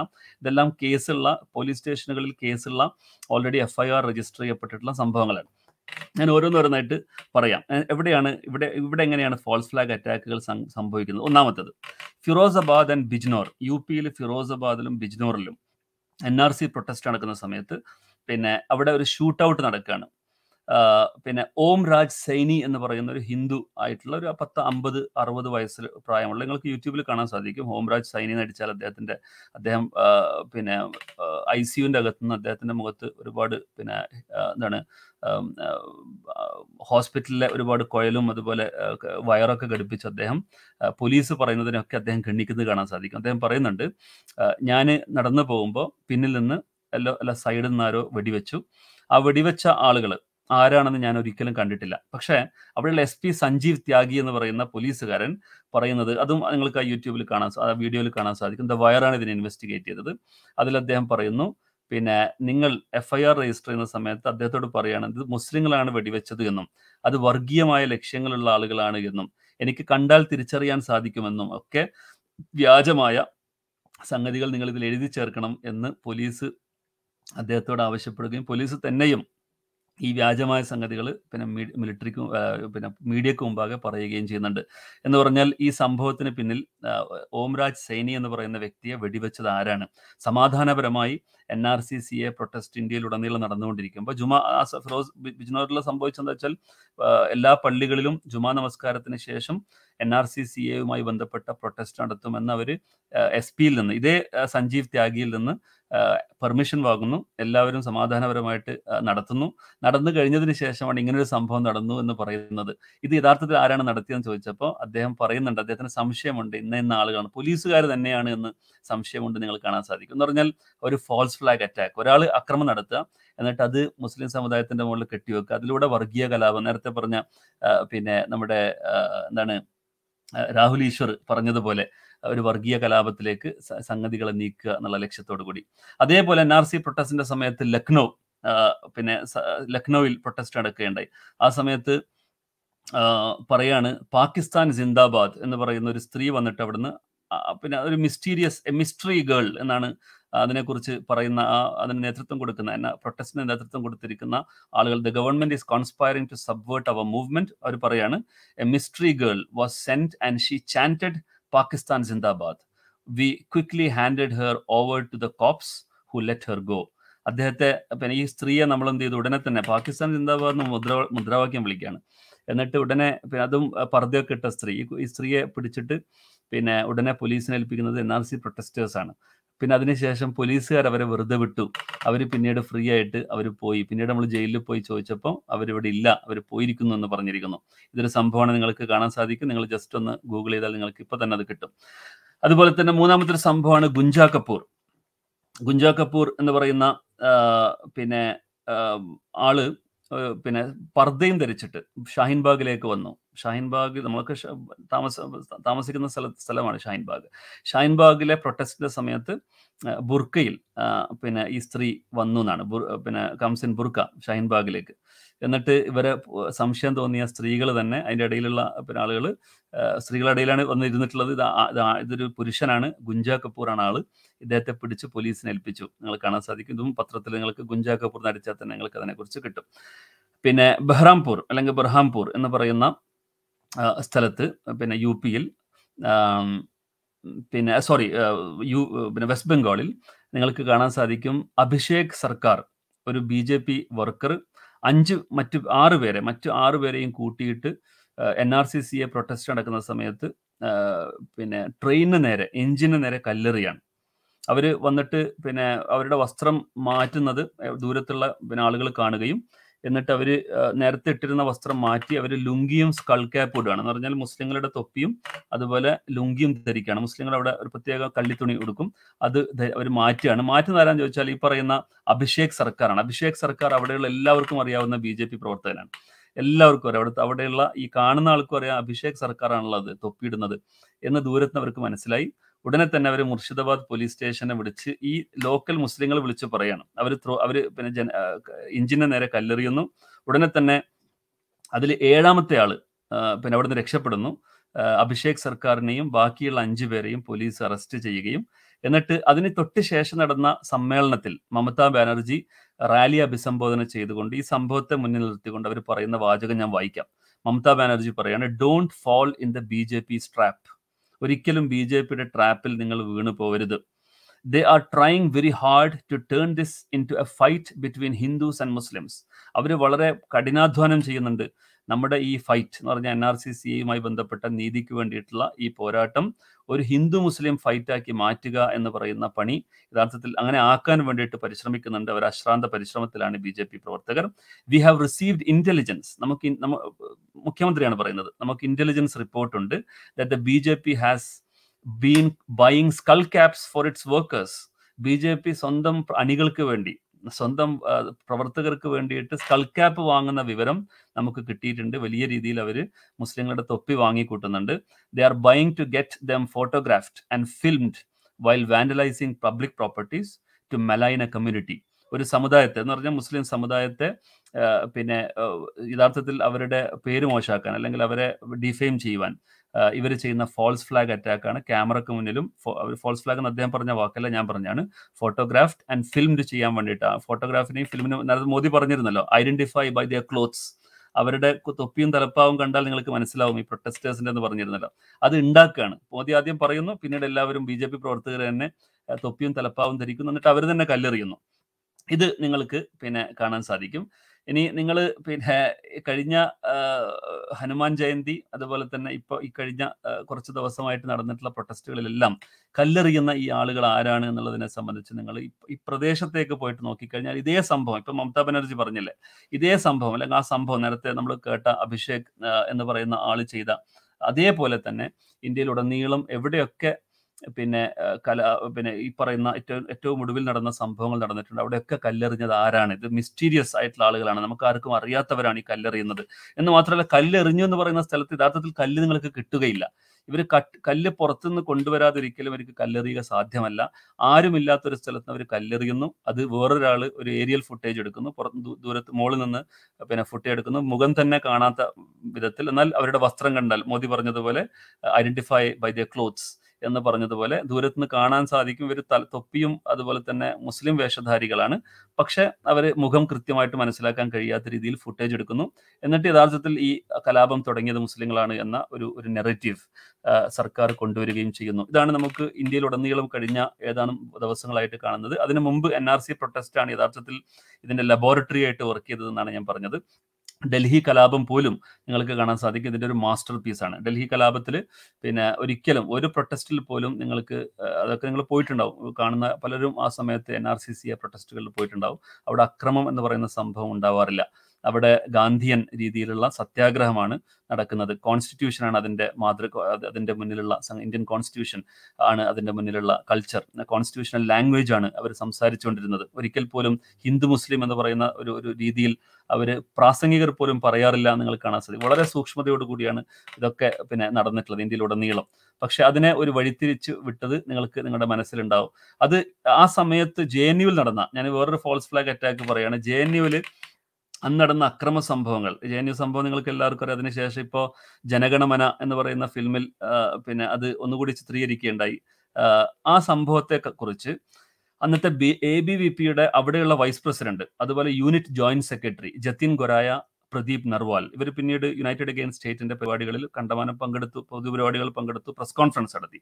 ഈ പ്രസ് കോൺഫറൻസിൽ അവർ പറഞ്ഞ വാചകം ഞാൻ വായിക്കുകയാണ്. In one of the videos some people could be seen raising slogans of Pakistan Zindabad എന്ന് പറഞ്ഞാൽ ഈ റിപ്പബ്ലിക് ടി വിയിലും ടൈംസ് നൗവിലും ജി ന്യൂസിലും ഒക്കെ കാണിച്ച വിവാദപരമായിട്ടുള്ള ആ ഇപ്പോൾ കനഹയ്യ കുമാറിനും അതുപോലെ ഉമർ ഖാലിദിനെതിരെയൊക്കെ കേസ് എടുത്ത ആ സംഭവത്തിൽ പാകിസ്ഥാൻ ജിന്ദാബാദ് എന്ന് വിളിക്കുന്ന ആ സംഭവം അവർ പറയുകയാണ് എന്ന് പറഞ്ഞാൽ അവർ എ ബി പി പ്രവർത്തകരാണല്ലോ. എ ബി പി നേതാക്കളാണ് അവർ. അവർ പറയാണ് വാർ ഹൗസിൽ നിന്ന് ഇതൊക്കെ നമ്മൾ നേരത്തെ ഗൂഢാലോചന ചെയ്ത് എന്നിട്ട് നമ്മൾ ക്യാമറക്ക് മുന്നിൽ പിന്നെ അവരുടെ പരിപാടിക്കിടയിൽ നമ്മൾ വിളിച്ച മുദ്രാവാക്യങ്ങളാണ്. എന്ന് പറഞ്ഞാൽ നമ്മുടെ പ്രവർത്തകരാണ് A B V P members ഞാൻ വായിക്കണത്. In one of the video some people could be seen raising slogans of Pakistan Zindabad from that video we could see those raising slogans are A B V P members ഇവർ പറയുന്ന വാചകമാണ് നിങ്ങൾക്ക് യൂട്യൂബിൽ കാണാൻ സാധിക്കും. അവരുടെ ആ പത്രസമ്മേളനം എപ്പോഴും നിങ്ങൾക്ക് വായിക്കാൻ കഴിയും. അതുപോലെ തന്നെ പിന്നെ അവരവിടുന്ന് എ ബി പിയിൽ നിന്ന് രാജിവെച്ചു. അവർ പറയും നമ്മളിതൊക്കെ കണ്ട് മടുത്തു. എന്ന് പറഞ്ഞാൽ ഈ പിന്നെ കള്ളത്തരവും അതുപോലെ തന്നെ വഞ്ചനയും ഫോൾസ് ഫ്ലാഗ് അറ്റാക്സും ഇങ്ങനെ എന്താണ് ഒരു ഒരു മനുഷ്യൻ എത്ര താഴോട്ട് താഴാൻ പറ്റുമോ അതൊക്കെ നമ്മളിങ്ങനെ ചെയ്തുകൊണ്ടിരിക്കുമ്പോൾ മനമെടുത്തിട്ട് നമ്മൾ എ ബി പിയിൽ നിന്ന് നമ്മൾ രാജിവെച്ച് നേതാക്കളാണ് മെമ്പേഴ്സ് അല്ല വൈസ് പ്രസിഡന്റ് ജോയിന്റ് സെക്രട്ടറിയാണ് ഇവർ രാജിവെച്ച് പുറത്തു വന്നിട്ട് ഈ സത്യങ്ങളൊക്കെ അവർ തുറന്നു പറയാം. ഇത് ദൗർഭാഗ്യവശാൽ ഫോൾസ് ഫ്ലാഗ് അറ്റാക്ക് എന്ന് പറയുന്നത് പിന്നെ ശരിക്കും വെറും B J P R S എസിന് മാത്രം കുത്തകയായിട്ടുള്ള ഒരു സംഭവമല്ല എന്നത് കൂടി അവസരത്തിൽ പറയാണ്. ഏറ്റവും ഒടുവിൽ കേരളത്തിൽ നമ്മുടെ പിന്നെ ചന്ദ്രശ നമ്മുടെ പിന്നെ ചന്ദ്രശേഖർ അല്ലെ? ചന്ദ്രശേഖർ വധക്കേസല്ലേ? ഒന്ന് പേര് ക്ലാരിഫൈ ചെയ്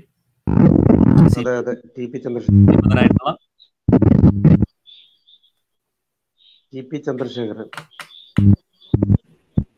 ആ T P Chandrasekhar T P ചന്ദ്രശേഖറിന്റെ വധത്തിന് ശേഷം ഒരു ഇന്നോവ കാറിന്റെ മുകളിൽ ലാ ഇലാഹ ഇല്ലല്ല എന്ന് പറയുന്ന സ്റ്റിക്കർ പതിച്ചതായിട്ട് നിങ്ങൾ കാണാൻ സാധിക്കും. ഇതും യഥാർത്ഥത്തിൽ ഇത് പിന്നെ എന്തിനാണ് അത് പതിക്കപ്പെട്ടത്? ആരാണ് അത് പതിച്ചത്? എന്നുള്ളതൊക്കെ അന്വേഷിക്കേണ്ടതാണ്.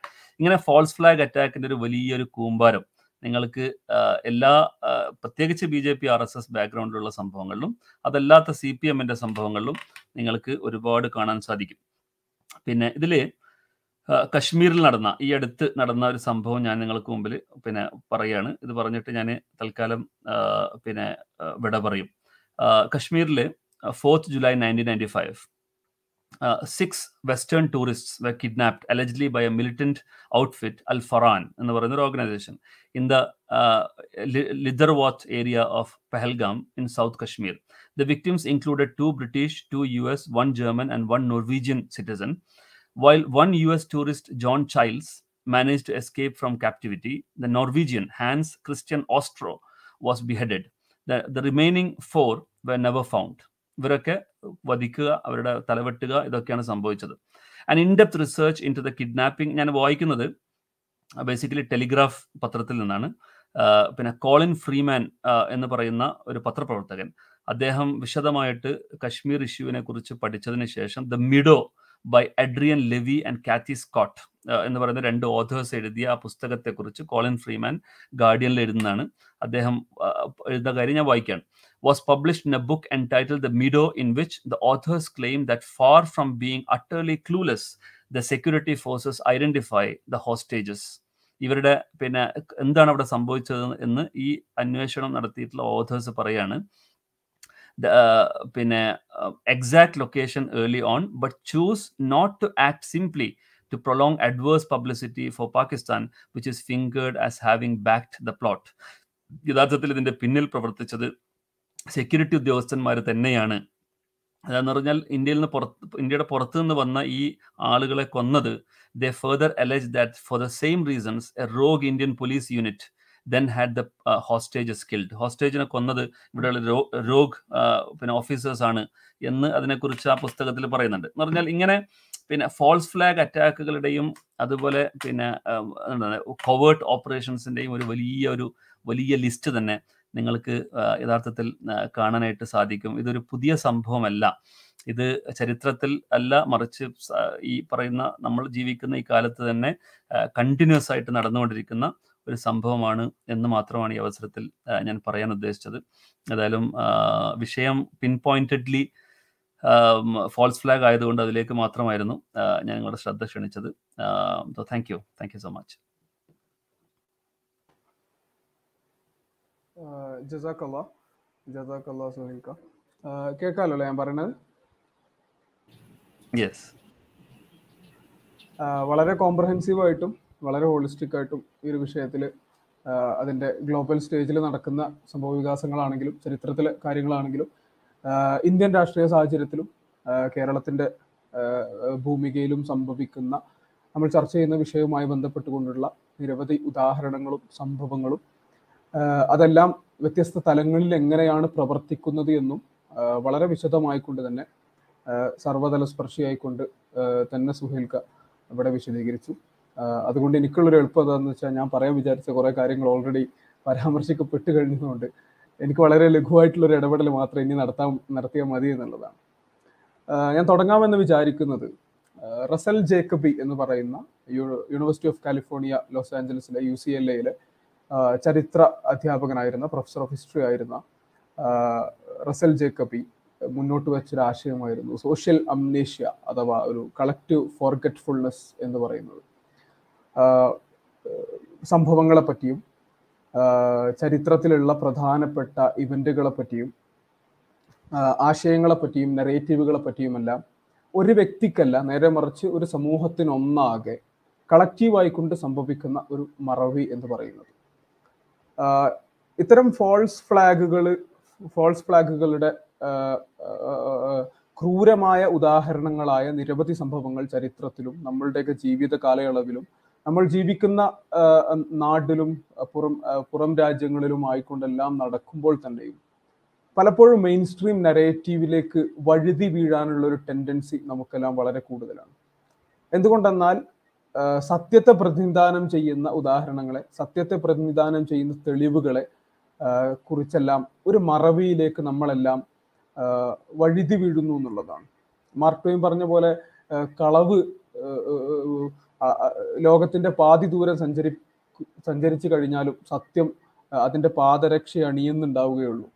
അപ്പോൾ ആ ഒരു അഡ്വാന്റേജ് കളവിനുള്ളത് കൊണ്ട് തന്നെ പ്രൊപ്പഗാൻഡകൾക്കും നുണപ്രചാരണങ്ങൾക്കും അതുകൊണ്ട് തന്നെ ഫോൾസ് ഫ്ലാഗുകൾക്കും അങ്ങനെ ഒരു അഡ്വാന്റേജ് ഉള്ളത് കൊണ്ട് തന്നെ നിരന്തരം സത്യത്തെ സംബന്ധിച്ച് യാഥാർത്ഥ്യത്തെ സംബന്ധിച്ച് ചരിത്രത്തിലും സമകാലികവുമായും സംഭവിച്ചു കൊണ്ടിരിക്കുന്ന അവ കാര്യങ്ങളുടെ നിജസ്ഥിതിയെ സംബന്ധിച്ച് സ്വയം ഓർമ്മപ്പെടുത്തിക്കൊണ്ടിരിക്കുക എന്നുള്ളത് ഈ ഒരു കളക്റ്റീവ് ഫോർഗറ്റ്ഫുൾനെസ്സിലേക്ക് നമ്മൾ പോകാതിരിക്കാൻ അത്യന്താപേക്ഷിതമാണ്.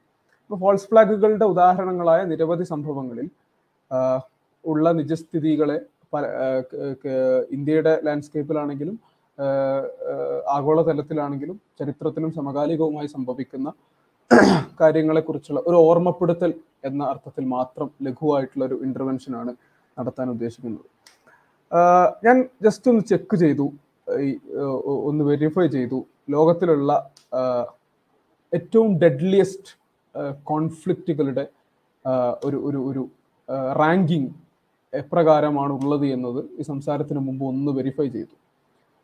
ലോകത്ത് ഏറ്റവും അധികം ആളുകൾ കൊല്ലപ്പെട്ട കോൺഫ്ലിക്റ്റ് എന്ന് പറയുന്നത് രണ്ടാം ലോക മഹായുദ്ധമാണ്. എഴുപത് ഉദ്ദേശം എഴുപത് മില്യൺ ജനങ്ങൾ കൊല്ലപ്പെടുക മാത്രം ചെയ്തിട്ടുണ്ട്. പരിക്കേറ്റവരും ഡിസ്പ്ലേസ്ഡ് ആയവരും അതിനേക്കാൾ പതിന്മടങ്ങ് വരും. എഴുപത് എഴുപത് മില്യൺ ജനങ്ങൾ കൊല്ലപ്പെട്ട രണ്ടാം ലോക മഹായുദ്ധമാണ് ഏറ്റവും ഡെഡ്ലിയസ്റ്റ് ആയിട്ടുള്ള യുദ്ധം. രണ്ടാമത് വരുന്നത് ലൂഷാൻ റിബല്യൺ ആണ്. അഥവാ ചൈനയിൽ ഉണ്ടായിരുന്ന താങ് ഡൈനാസ്റ്റിക്കെതിരെ ഉണ്ടായി ഉയർന്നു വരുന്ന ഒരു അപ്രൈസിംഗ് ആണ് ലൂഷാൻ റിബല്യൺ ഏകദേശം മുപ്പത്തി ആറ് മില്യണിലധികം ജനങ്ങൾ കൊല്ലപ്പെട്ടിട്ടുണ്ട്.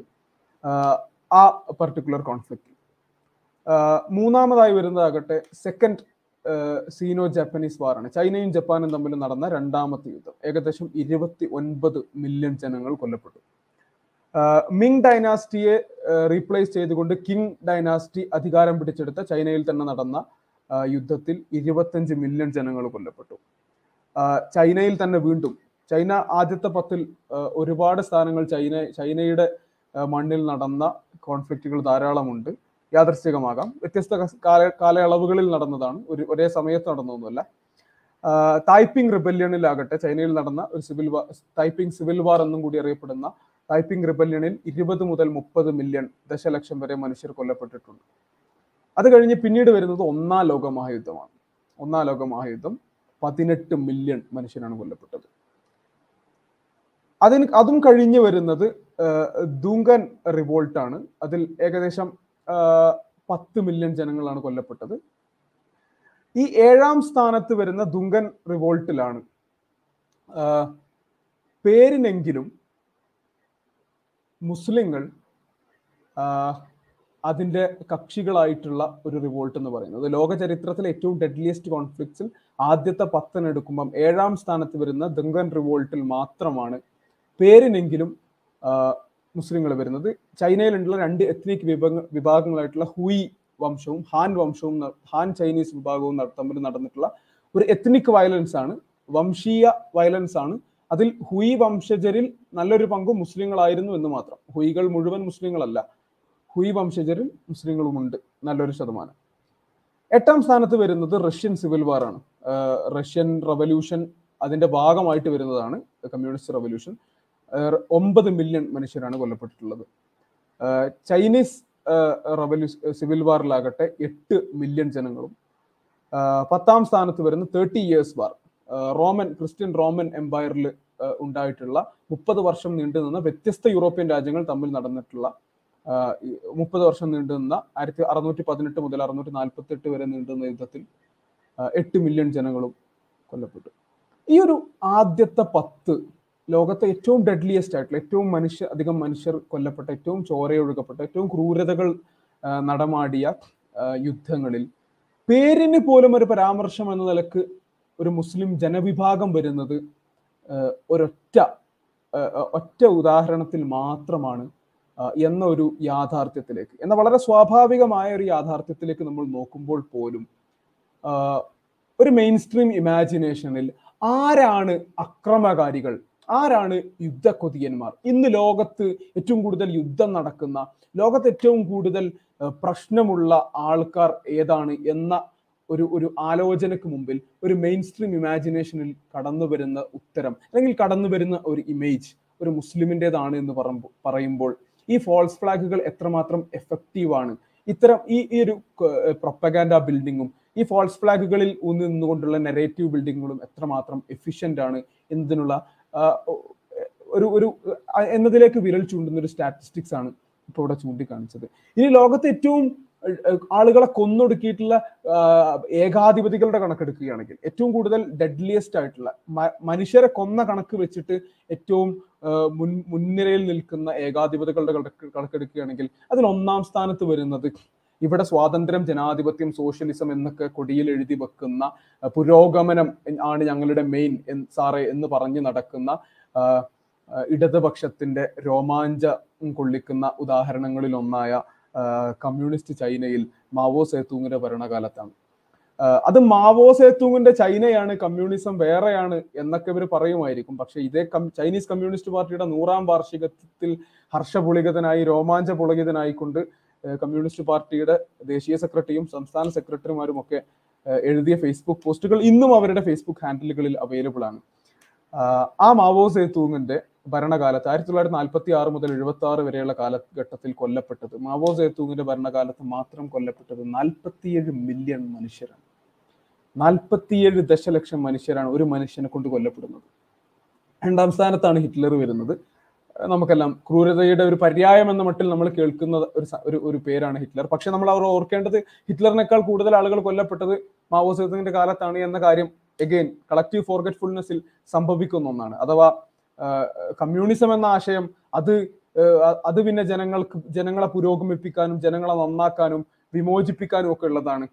അപ്പൊ പിന്നെ ഈ പറഞ്ഞ കണക്കുകളും മനുഷ്യരുടെ എണ്ണവും ഒന്നും ഒരു വിഷയം അല്ലാതാകുന്ന ഫോൾസ് ഫ്ലാഗ് നെറേറ്റീവുകളുടെ ഒരു വിജയം എന്ന നിലയ്ക്ക് തന്നെ നമുക്ക് മനസ്സ് ആ- അതെങ്ങനെ എത്രത്തോളം വിജയിക്കുന്നു എന്നതിന്റെ ഉദാഹരണമാണ് ഒന്നാം സ്ഥാനത്തിരിക്കുന്ന മാവോ സേതുവിന്റെ ക്രൂരത മറന്നുകൊണ്ട് ക്രൂരതയുടെ പര്യായമായി ഹിറ്റ്ലർ മാത്രം നമ്മളുടെ മനസ്സിലേക്ക് കടന്നു വരുന്നതിന്റെ പ്രശ്നം. ഹിറ്റ്ലർ ഹിറ്റ്ലറിന്റെ ഹോളോകോസ്റ്റിൽ ഉദ്ദേശം പതിമൂന്ന് ദശലക്ഷം പതിമൂന്ന് മില്യൺ മനുഷ്യരാണ്. പ്രിഡോമിനന്റ്ലി ജൂസ് ആയിരുന്നു. ജൂതന്മാരും കമ്മ്യൂണിസ്റ്റുകളും വികലാംഗരും എല്ലാം അടക്കം പതിമൂന്ന് ദശലക്ഷത്തിലധികം മനുഷ്യരെയാണ് ഹിറ്റ്ലർ കൊന്നത്. മൂന്നാം സ്ഥാനത്ത് വരുന്നതാകട്ടെ ജോസഫ് സ്റ്റാലിൻ ആണ്. സോവിയറ്റ് യൂണിയന്റെ അധിപനായിരുന്ന. ജോസഫ് സ്റ്റാലിന്റെ ഭരണകാലത്ത് പതിമൂന്ന് മില്യൺ മനുഷ്യരാണ് പതിമൂന്ന് മില്യണിലധികം മനുഷ്യരാണ് കൊല്ലപ്പെട്ടത്. വളരെ റീസെന്റ് ആണ് ജോസഫ് സ്റ്റാലിന്റെ ഭരണകാലത്ത് നടന്ന ഒരു കൂട്ടക്കൊലയുടെ ഇരകളായവരുടെ ഒരു മാസ് ഗ്രേവ് ഒരു ഒരു കൂട്ട ശ്മശാനം കണ്ടെത്തുന്നത് മ്യൂട്ടിലേറ്റഡ് ആയിട്ടുള്ള സ്കെൽട്ടണുകളും തലയോട്ടികളും ഒക്കെ ആയിട്ടുള്ള ഒരു ഒരു കൂട്ട ശ്മശാനം രണ്ടായിരത്തി ഇരുപത്തി ഒന്നിലോ രണ്ടായിരത്തി ഇരുപതിലോ ആണെന്നല്ലേ വീണ്ടും ഡിസ്കവർ ചെയ്യുന്നത്. ആ, സമയത്തെല്ലാം കേരളത്തിന്റെ സോഷ്യൽ മീഡിയ ക്യാമ്പയിനുകൾ നമുക്ക് ശ്രദ്ധിച്ചാൽ മനസ്സിലാകും. ഇത് വെസ്റ്റ് ഉണ്ടാക്കുന്ന പടിഞ്ഞാറ് പടിഞ്ഞാറൻ രാജ്യങ്ങൾ കമ്മ്യൂണിസത്തെ മെലൈൻ ചെയ്യാൻ വേണ്ടി പടച്ചുണ്ടാക്കുന്ന കഥകൾ മാത്രമാണ്.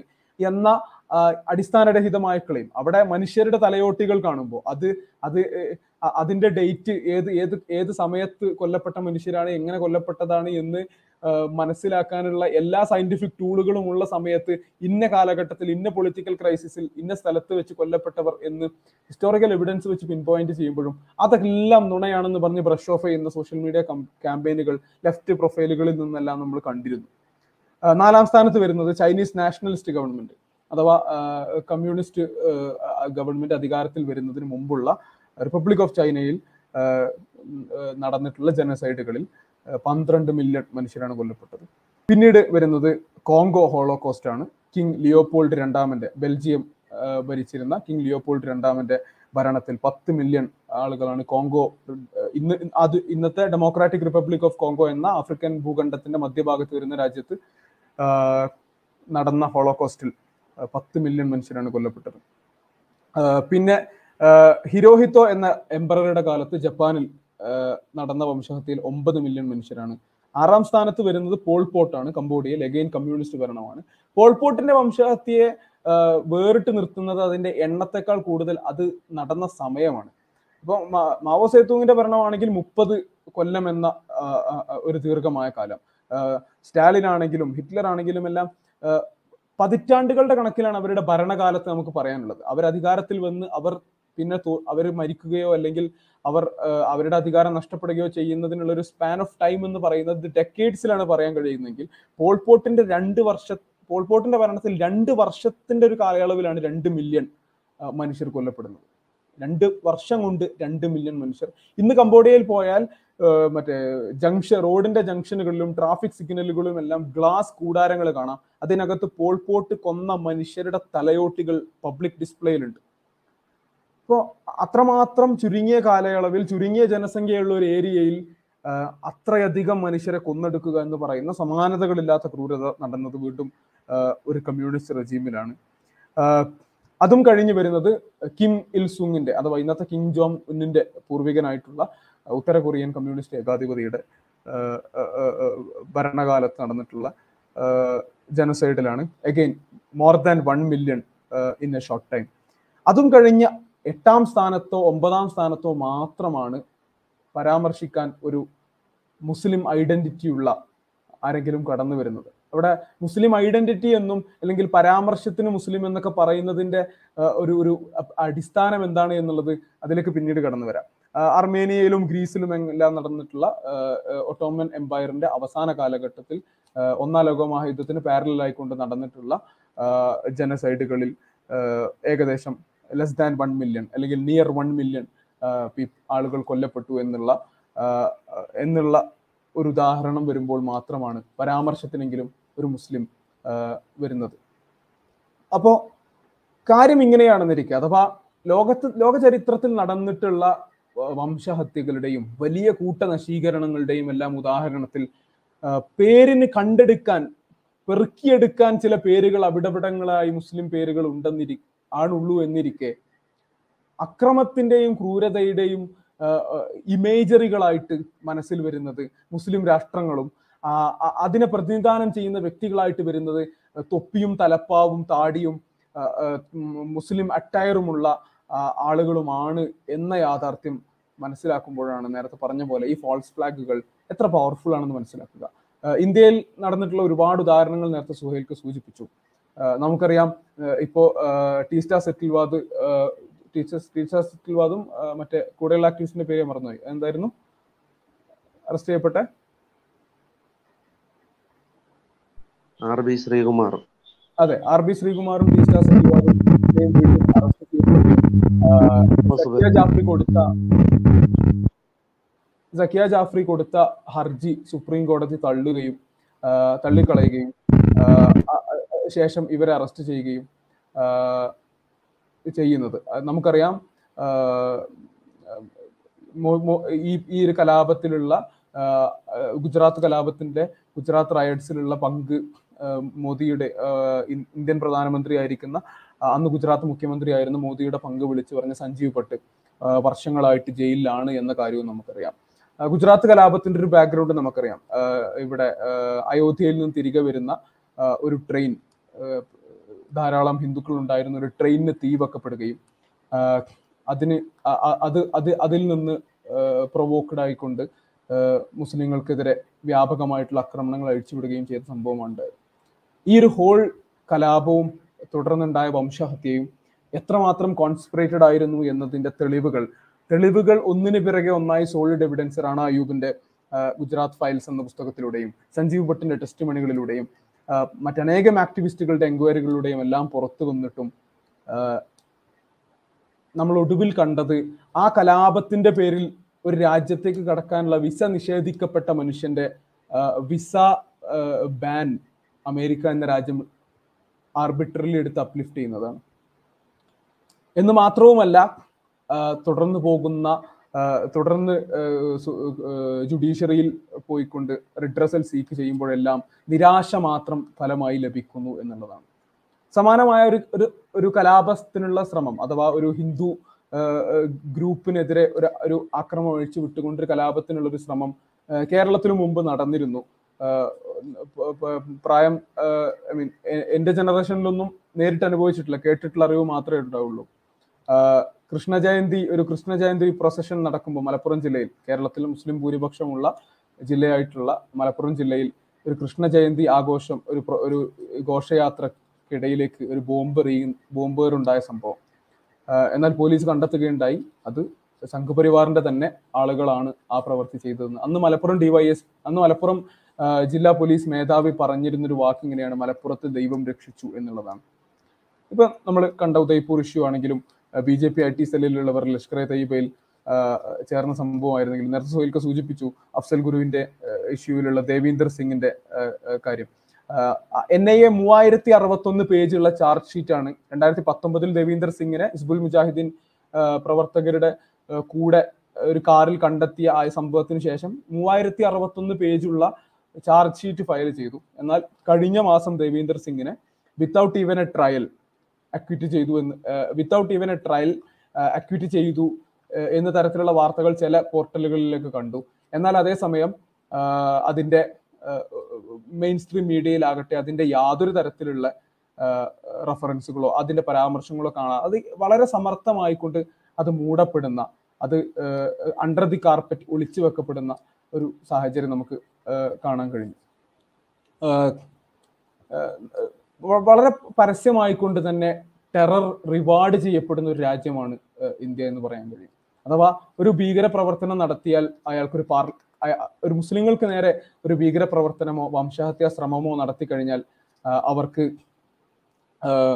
പാർലമെന്റ് സീറ്റ് ലഭിക്കുന്ന അല്ലെങ്കിൽ അവർക്ക് സുപ്രധാനമായ പാർട്ടി പദവികൾ ലഭിക്കുന്ന സാഹചര്യമാണ്. അത് ഇന്നും ഇന്നലെയും തുടങ്ങിയതുമല്ല. ഗുജറാത്ത് ആ, ക്ഷമിക്കണം. നമ്മുടെ ബാബരി മസ്ജിദിൽ വിഗ്രഹങ്ങൾ കടത്തിയ സമയത്ത് അവിടെ ജില്ലാ കളക്ടറായിരുന്ന ഫൈസാബാദ് ജില്ലാ കളക്ടറായിരുന്ന ഒരു മലയാളി അദ്ദേഹം പിന്നീട് ബി ജെ പിയുടെ പാർലമെന്റ് അംഗമായി വന്ന സംഗതി നമ്മൾ കണ്ടതാണ്. മാലഗാവ് സ്ഫോടനത്തിലെ പ്രതിയായിട്ടുള്ള സാധ്വി പ്രഗ്യാ സിംഗ് ഠാക്കൂർ ബി ജെ പിയുടെ എം പി ആയത് നമ്മൾ കണ്ടതാണ്. ആ ഇലക്ഷൻ സമയത്ത് ഗാ- ഗോഡ്സെയെ ദേ- എന്താണ് പ്രകീർത്തിച്ചുകൊണ്ടും ഗാന്ധിയെ തെറി പറഞ്ഞുകൊണ്ടും പ്രഗ്യാ സിംഗ് ഠാക്കൂർ ഒരു പരാമർശം നടത്തിയിരുന്നു. അന്ന് നരേന്ദ്രമോദി പറഞ്ഞു അത് അവർ അവർക്കൊരിക്കലും ഞാൻ മാപ്പ് കൊടുക്കുകയില്ല എന്ന് റെട്ടോറിക്കലായിട്ട് പറഞ്ഞിരുന്നു. പക്ഷെ അവർ കാൻഡിഡേറ്റ് ആയിക്കൊണ്ട് ഇലക്ഷനിൽ തുടരുന്നതും മികച്ച ഭൂരിപക്ഷത്തോടു കൂടി ജയിക്കുന്നതും പിന്നീട് ബി ജെ പിയുടെ ശക്തയായ മുഖമായി തന്നെ നിലകൊള്ളുന്നതുമാണ് നമ്മൾ പിന്നീട് കണ്ടത്. ഇങ്ങനെയൊക്കെ ആണെങ്കിൽ കൂടി ഇങ്ങനെയെല്ലാം ഭീകരതക്ക് ഇരയാകുന്നവരാണ് മുസ്ലിങ്ങളെങ്കിൽ കൂടി. അത് ഗ്ലോബൽ ലെവലിലാണെങ്കിലും ഇന്ത്യയിലാണെങ്കിലും ശരി ഭീകരതയ്ക്ക് ഇരയാകുന്നവരാണെങ്കിൽ കൂടി സംഭവിക്കുന്നതെന്ന് വെച്ചാൽ ഭീകരതയ്ക്ക് ഉത്തരം പറയുന്നവരായിട്ടാണ് ഉത്തരം പറയേണ്ടി വരുന്നവരായിട്ടാണ് മുസ്ലിങ്ങൾ വരുന്നത്. കഴിഞ്ഞ വർഷം ആണ് അഫ്ഗാനിസ്ഥാനിൽ നിന്ന് അമേരിക്കൻ സേന പിൻവാങ്ങുന്നതും തുടർന്ന് അവിടെ താലിബാൻ വളരെ പെട്ടെന്ന് തന്നെ അധികാരം പിടിച്ചടങ്ങുന്നതുമല്ല.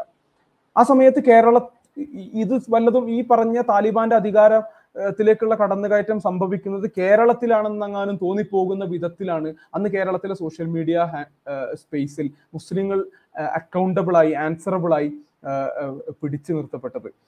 അഥവാ താലിബാനെ നിങ്ങൾ കണ്ടം ചെയ്തില്ലെങ്കിൽ നിങ്ങൾ അതിനെ എന്താണ് കണ്ടം ചെയ്യാത്തത്? ഒരു ഒരു തരം അപലപന അപലപന അപലപനമാണ് നമ്മളുടെ ദൈനംദിന ജോലി എന്ന മട്ടിൽ താലിബാനെ നിങ്ങൾ എന്താണ് അപലപിക്കാത്തത്?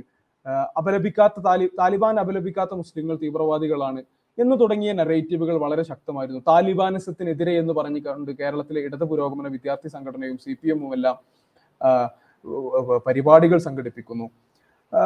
എന്നാൽ അതേസമയം ഈ അഫ്ഗാനിസ്ഥാൻ എന്ന ദേശത്ത് അഫ്ഗാനിസ്ഥാൻ എന്ന നാട്ടിൽ ഏറ്റവും കൂടുതൽ മനുഷ്യർ കൊല്ലപ്പെട്ടത് ഏറ്റവും സുദീർഘമായ കാലം അവിടെ ഇൻവേഷൻ നടത്തിയത് യു എസ് എസ് ആർ ആണ് എന്നതിന്റെ പേരിൽ കേരളത്തിലെ ഇടതുപക്ഷമോ ഇടതുപക്ഷ ചിന്തകരോ എഴുത്തുകാരോ ആൻസറബിൾ അല്ലാതാവുകയും.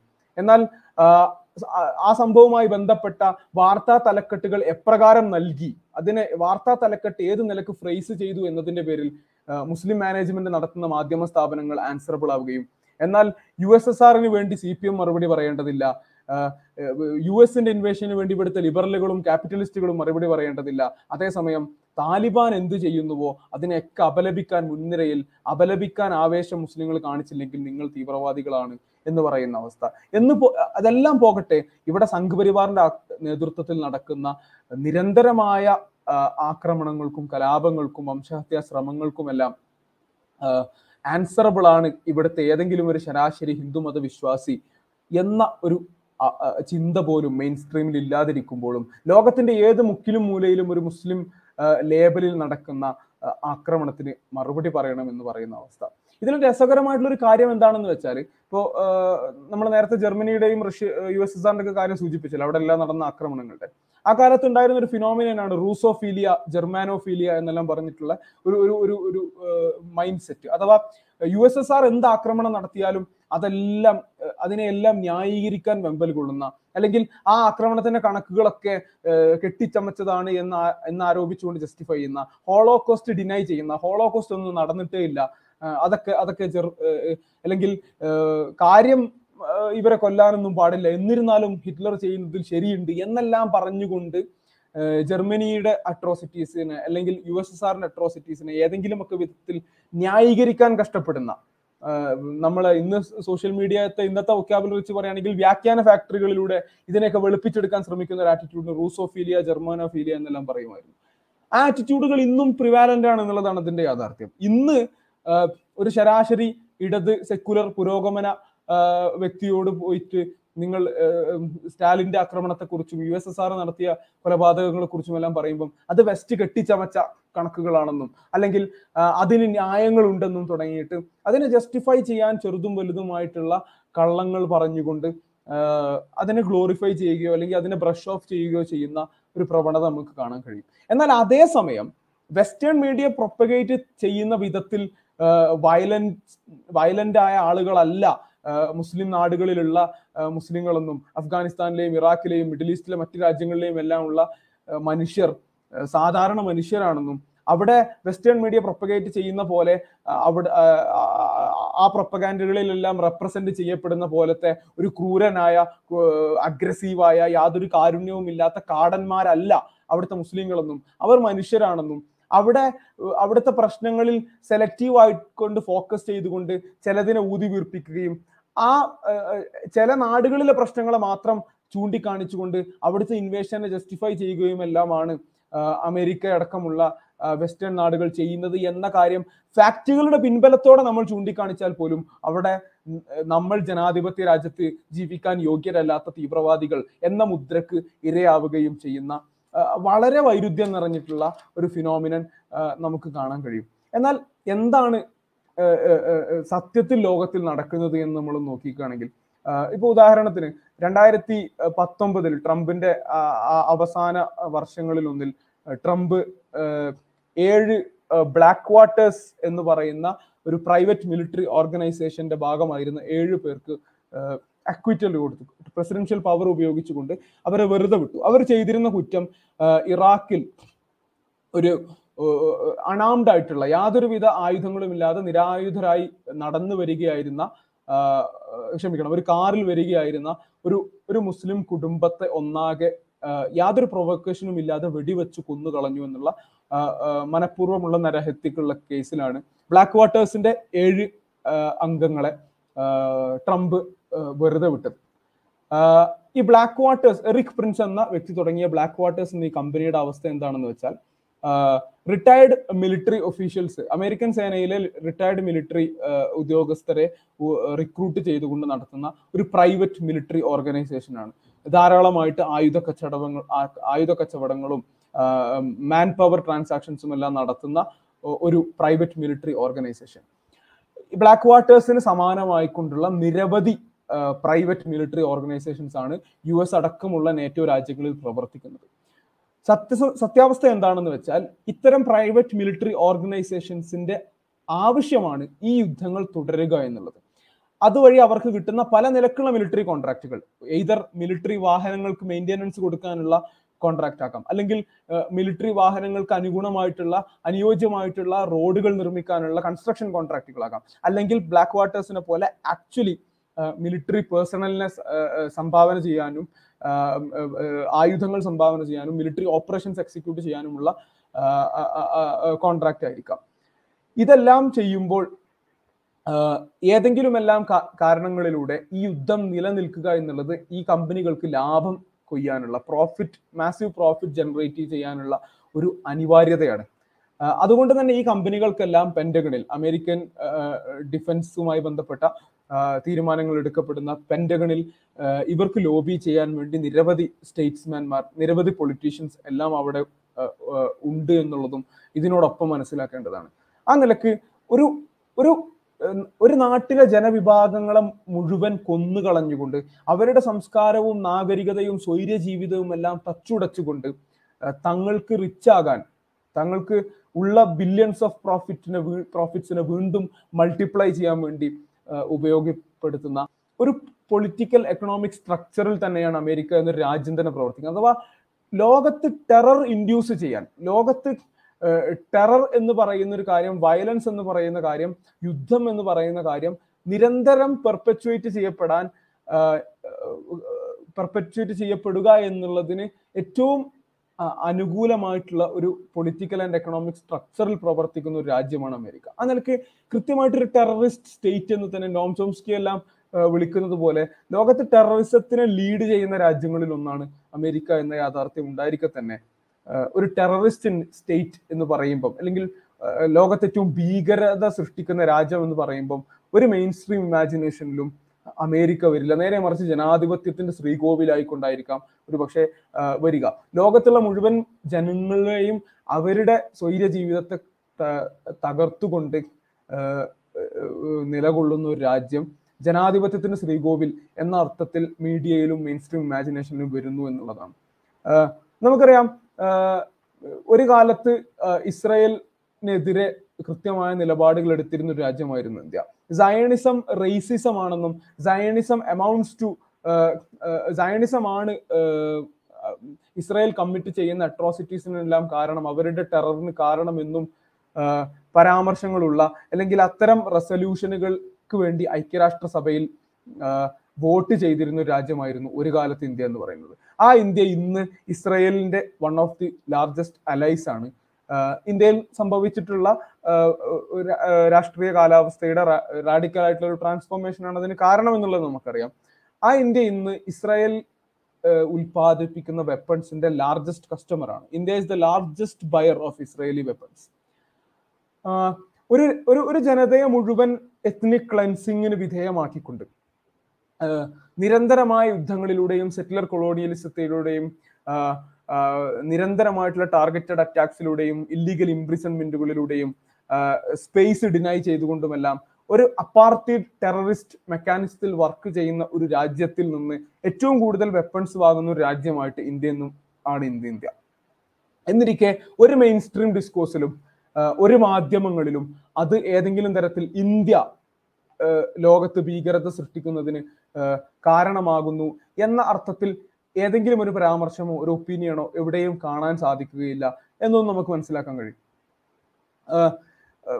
ടെറർ എന്ന് പറഞ്ഞാൽ എന്താണ്? ടെറർ ടെററിസ്റ്റ് ഏറ്റവും വലിയ ടെററിസ്റ്റ് ഔട്ട്ഫിറ്റ് ഏതാണ് എന്ന ചോദ്യത്തിന് ഏതാനും വർഷങ്ങൾ മുമ്പ് വരെ മെയിൻ സ്ട്രീമിൽ പെട്ടെന്ന് കിട്ടുന്ന ഉത്തരം ഐസിസ് ആയിരുന്നു. ഇന്നത് ബാക്ക് ഫുട്ടിലേക്ക് പോയിരിക്കുകയാണ്. ലാർജ്ലി ഡിസിന്റഗ്രേറ്റഡ് ആണ് ഇന്ന് ഐസിസ്. പക്ഷെ ഒരു രണ്ടായിരത്തി പതിനഞ്ച് പതിനഞ്ചിലായിരുന്നു ഐസിസ് അതിന്റെ ഏറ്റവും പവർഫുൾ സ്റ്റേറ്റിൽ എത്തിയിരുന്നത്. രണ്ടായിരത്തി പതിനഞ്ച് മുതൽ പതിനെട്ട് വരെ ഉള്ള കാലയളവിൽ ഐസിസ് ആയിരുന്നു ലോകത്ത് ഭീകരവാദത്തിന്റെ ഒരു പര്യായം എന്ന മട്ടിൽ അറിയപ്പെട്ടിരുന്നത്. അത് എളി രണ്ടായിരങ്ങളിൽ അത് അൽ ഖായിദ ആയിരുന്നെങ്കിൽ ഒരു രണ്ടായിരത്തി പതിനഞ്ചൊക്കെ ആയപ്പോഴേക്കും അത് ഐസിസ് ആയിരുന്നു ഭീകരതയുടെ പര്യായം എന്ന മട്ടിൽ വന്നത്. ഐസിസിന്റെ ഒരു ക്രിയേഷൻ എങ്ങനെയാണ് സംഭവിച്ചത് എന്നുള്ളത് നമ്മൾ ശരിക്കും പഠിക്കേണ്ട ഒരു വിഷയമാണ്. ഓപ്പറേഷൻ ഡെസേർട്ട് സ്റ്റോം എന്ന പേരിലാണ് രണ്ടായിരത്തി നാലിൽ അമേരിക്ക ഇറാഖ് അധിനിവേശം നടത്തുന്നതും സദ്ദാം ഹുസൈനെ അധിക അധികാരത്തിൽ നിന്ന് ടോപ്പിൾ ചെയ്യുന്നതുമല്ല. എന്നിട്ട് അവിടെ അമേരിക്കക്ക് താല്പര്യമുള്ള അമേരിക്കക്ക് അമേരിക്കയുടെ പപ്പറ്റായിട്ട് വർക്ക് ചെയ്യാൻ കഴിയുന്ന ഒരു മുഹമ്മദ് നൂരി അൽ മാലിക്കി എന്ന ഒരു ഒരു വ്യക്തിയെയാണ് അവിടെ ഇറാഖിന്റെ പ്രസിഡന്റ് ആയിക്കൊണ്ട് അവരോധിക്കുന്നത്. സദ്ദാം ഹുസൈന് സുന്നി ആയിരുന്നെങ്കിൽ ഈ പറയുന്ന മുഹമ്മദ് നൂരി അൽ മാലിക്കി എന്ന വ്യക്തി ഷിയ ആയിരുന്നു. അപ്പൊ സദ്ദാം ഹുസൈന്റെ ഭരണകാലത്ത് നടന്നിട്ടുള്ള ധാരാളമായിട്ടുള്ള ഷീ ഷിയാക്കൾ നേരിട്ടുള്ള ധാരാളമായിട്ടുള്ള വംശീയമായിട്ടുള്ള ആക്രമണമെല്ലാം ഉണ്ടായിരുന്നു. അതേസമയം മുഹമ്മദ് നൂരി അൽ മാലിക്കി എന്ന ഷീ പ്രസിഡന്റ് വന്നതോടുകൂടി അദ്ദേഹം സുന്നികൾക്കെതിരെ അതിന് പ്രതികാരം സദ്ദാം ഹുസൈൻ ചെയ്തതിന് പ്രതികാരം സുന്നി ജനങ്ങൾക്കെതിരെ വീട്ടാൻ തുടങ്ങി. അതോടുകൂടി അവിടുത്തെ ഒരു സുന്നി എത്നിക് മൊബിലൈസേഷൻ ശക്തമാവുകയും ഇറാഖി ആർമി ഡിസ്മാൻഡിൽ ആയതോടുകൂടി ഇറാഖി ആർമിയിൽ നിന്ന് തൊഴിൽ നഷ്ടപ്പെട്ട ലക്ഷക്കണക്കിന് വരുന്ന ആളുകൾ ഈ സുന്നി എത്നിക് മൊബിലൈ മൊബിലൈസേഷന്റെ ഭാഗമാവുകയും അവർ ധാരാളമായിട്ട് ഐസിസിലേക്ക് ഒഴുകുകയും ചെയ്തു. അഥവാ അവിടെ അമേരിക്കൻ അധിനിവേശം മൂലമുണ്ടായ തൊഴിൽ രാഹിത്യവും അമേരിക്കൻ അധിനിവേശം നിമിത്തം ഉണ്ടായിട്ടുള്ള വംശീയമായിട്ടുള്ള മൊബിലൈസേഷനുമാണ് അക്ഷരാർത്ഥത്തിൽ ഐസിസിന്റെ ഫോർമേഷന് കാരണമായിട്ടുള്ളത്. രണ്ടായിരത്തി പതിനാറിൽ ടോണി ബ്ലെയർ അക്കാര്യം തുറന്ന് സമ്മതിക്കുകയും ചെയ്തു. അഥവാ യു കെയും യു എസും മറ്റ് നേറ്റോ സഖ്യകക്ഷികളും കൂടി ചേർന്ന് നടത്തിയിട്ടുള്ള ഇറാഖ് ഇൻവേഷൻ ആണ് ഐസിസിന്റെ ക്രിയേഷന് അടിസ്ഥാനമായി വർത്തിച്ചത് എന്ന കാര്യം ടോണി ബ്ലെയർ ലോകത്തോട് അന്നത്തെ യു കെ പ്രധാനമന്ത്രിയായിരുന്ന ടോണി ബ്ലെയർ ലോകത്തോട് വിളിച്ചു പറയുകയും ചെയ്തു. അക്കാര്യം നമ്മൾ കണ്ടതാണ് ഇറാഖി ആർമിയിൽ പ്രവർത്തിച്ചു വരുന്നവരാണ് ഐസിസിൽ ചേർന്നത്. അഥവാ അവർക്ക് ആയുധങ്ങൾ കൈകാര്യം ചെയ്യാനുള്ള ശേഷി ഉണ്ടായിരുന്നു. പക്ഷെ ശേഷി ഉണ്ടായത് കൊണ്ട് മാത്രം കാര്യമില്ലല്ലോ. ആയുധങ്ങൾ കിട്ടണ്ടേ. ഐസിസ് എന്നൊരു റോഗ് ഓർഗനൈസേഷന് ഒരു ടെററിസ്റ്റ് ഔട്ട്ഫിറ്റിന് എവിടെ നിന്നാണ് ആയുധങ്ങൾ കിട്ടിയത് എന്ന ചോദ്യം പ്രസക്തമാണ്. ഇന്നും അൺആൻസേർഡ് ആണ്. ആർ ഡി എക്സ് സ്റ്റെൻ മറ്റു നിലക്കുള്ള മാരകായുധങ്ങൾ. സ്റ്റെൻ ഗണ്ണൊക്കെ ഇന്റർനാഷണൽ കരാറുകൾ പ്രകാരം രാഷ്ട്രങ്ങൾ മാത്രം പരസ്പരം വിൽക്കാൻ പാടുള്ളതാണ്. ഒരു സ്റ്റേറ്റിന് മാത്രം രാജ്യങ്ങൾക്ക് മാത്രം വിൽക്കാൻ പാടുള്ള ആയുധങ്ങൾ ആണ് സ്റ്റെൻ ഉള്ളത്. ഈ ആയുധങ്ങളൊക്കെ എങ്ങനെയാണ് ഏതെങ്കിലും റോഗ് ഓർഗനൈസേഷന് ലഭിക്കുന്നത് എവിടെ നിന്നാണ്?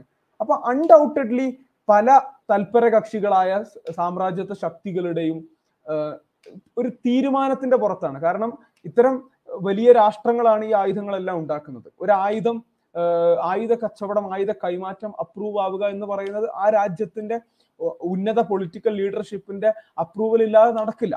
അപ്പോ സ്റ്റേറ്റിന് മാത്രം ലഭിക്കാൻ നിയമപരമായിട്ട് പാടുള്ളൂ എന്നുള്ള ആയുധങ്ങൾ എങ്ങനെയാണ് ഐസിസ് അടക്കമുള്ള രാഷ്ട്ര ഇത്തരം സംഘടനകൾക്ക് ഇത്തരം ഭീകര സംഘങ്ങൾക്ക് കിട്ടിയത് എന്ന ചോദ്യത്തിനു മുന്നിൽ അവിടെ യഥാർത്ഥത്തിൽ ഭീകരത ഉൽപ്പാദിപ്പിക്കുക എന്നുള്ളത് ആരുടെ താല്പര്യമാണ് എന്നതിലേക്ക് വെളിച്ചം വീശുന്നുണ്ട്.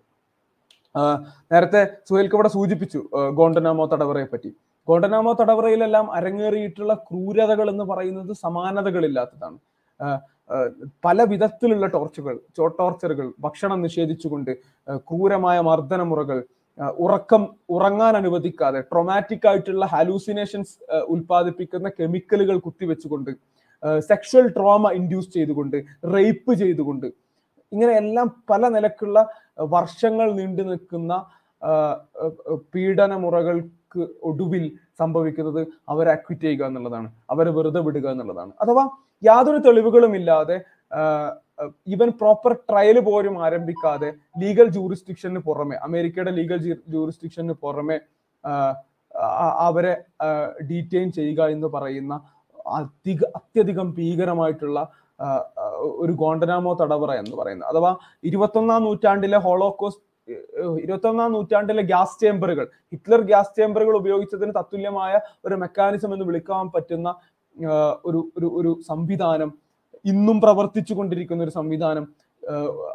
റണ്ണിങ്ങിലായിരിക്കുമ്പോൾ പോലും അമേരിക്ക ഒരു ടെറർ നേഷൻ എന്ന പദവി അമേരിക്ക കിട്ടാതിരിക്കുകയും എന്നാൽ എന്നാൽ മുസ്ലിം നാടുകൾക്ക് അത് വളരെ എളുപ്പത്തിൽ ആ ലേബൽ പതിച്ചു നൽകാൻ കഴിയുകയും ചെയ്യുന്നു എന്നുള്ളത് അതിന്റെ ഒരു വൈരുദ്ധ്യത്തിലേക്ക് വെളിച്ചം വീശുന്നതാണ്.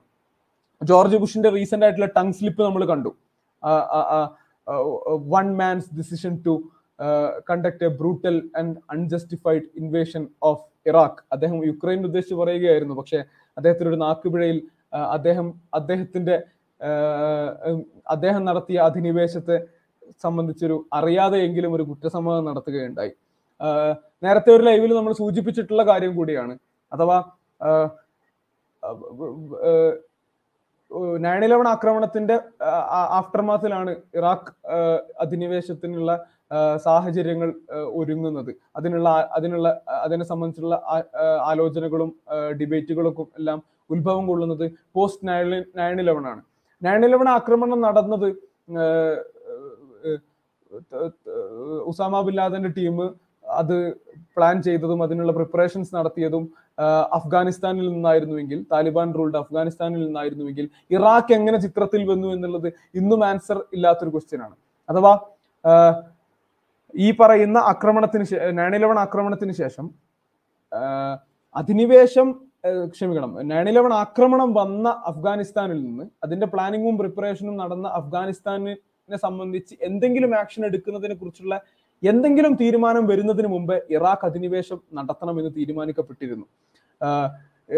ജോർജ് ബുഷിന്റെ ജോർജ് ഡബ്ല്യു ബുഷിന്റെ ഒരു എസ്റ്റേറ്റിൽ നടന്ന ഒരു ഒരു ഒരു മീറ്റിംഗിൽ അന്നത്തെ അസിസ്റ്റന്റ് സ്റ്റേറ്റ് സെക്രട്ടറി ആയിരുന്ന പോൾ വോൾഫോവിറ്റ്സ് ആണ് പറയുന്നത് Iraq has oil and we can invade Iraq എന്ന ആശയം പോൾ വോൾഫോവിറ്റ്സ് ആണ് മുന്നോട്ട് വെക്കുന്നത്. അങ്ങനെ ഡൊണാൾഡ് റംസ്ഫെൽഡിന്റെ അപ്രൂവലോട് കൂടി ഈ- വിഷയം ജോർജ് ബുഷിന്റെ ചെവിയിലെത്തുമ്പോൾ അഫ്ഗാനിസ്ഥാനുമായി ബന്ധപ്പെട്ട് എന്തെങ്കിലും മിലിറ്ററി മൂവ് നടത്തുന്നതിന് മുമ്പ് ജോർജ് ബുഷ് തീരുമാനമെടുക്കുകയാണ്.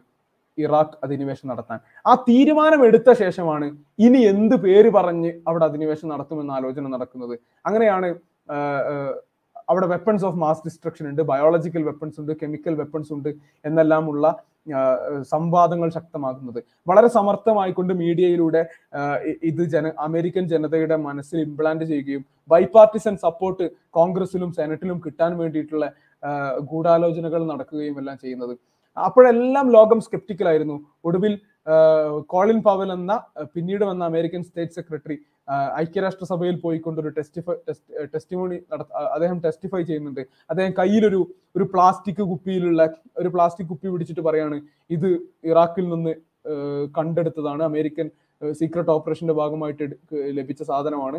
ഇതിൽ ആന്ത്രാക്സ് എന്ന് പറയുന്ന രോഗം പടർത്താനുള്ള കെമി ബയോളജിക്കൽ വെപ്പണ് ഇത് ഇതിൽ അടങ്ങിയിട്ടുണ്ട് ഇതിന്റെ വലിയ ശേഖരം അവിടെ ഉണ്ട് എന്നെല്ലാം പറഞ്ഞുകൊണ്ട് ഒരു പ്ലാസ്റ്റിക് കുപ്പി തെളിവായി കാണിച്ചുകൊണ്ട് കോളിൻ പവൽ ലോകത്തിനു മുമ്പിൽ ഐക്യരാഷ്ട്രസഭയിൽ ടെസ്റ്റിഫൈ ചെയ്തതിന്റെ ഫലമായിട്ടാണ് ഒടുവിൽ U N security council approval വരെ കിട്ടുന്നത് അധിനിവേശം നടത്താനായിട്ട്.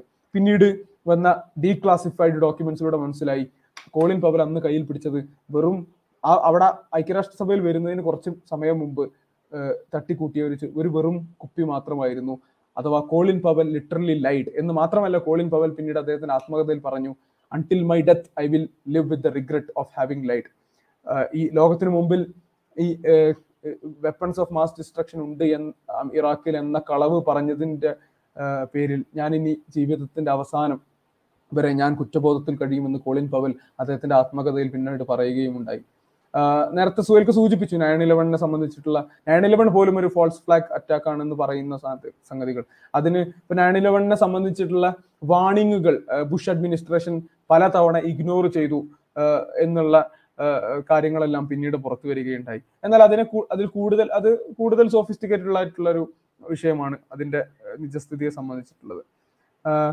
ഈ പറയുന്ന അഫ്ഗാൻ ഇൻവേഷൻ ഇരുപത് വർഷത്തിലധികം നീണ്ടുനിന്ന അഫ്ഗാൻ അധിനിവേശം ഒടുവിൽ എന്താണ് കൊണ്ടുവന്നത്? ആർക്കെതിരെയാണോ ഇരുപത് വർഷം ലോകത്തിലെ ഏറ്റവും വലിയ സൈന്യം ഏറ്റവും ശക്തമായ ഏറ്റവും സമ്പന്നമായ സൈന്യമായ അമേരിക്കൻ സൈന്യം ഇരുപത് വർഷം ആർക്കെതിരെ പോരാടിയോ? അവർക്ക് ഒരു ചെറുവിരൽ കണക്കെയുള്ള നഷ്ടം പോലും സംഭവിച്ചില്ലെന്ന് മാത്രമല്ല അമേരിക്കൻ സൈന്യം അവിടുന്ന് കാൽ എടുത്തു വെക്കേണ്ട താമസം അവർ അധികാരത്തിൽ വരികയും ചെയ്തു.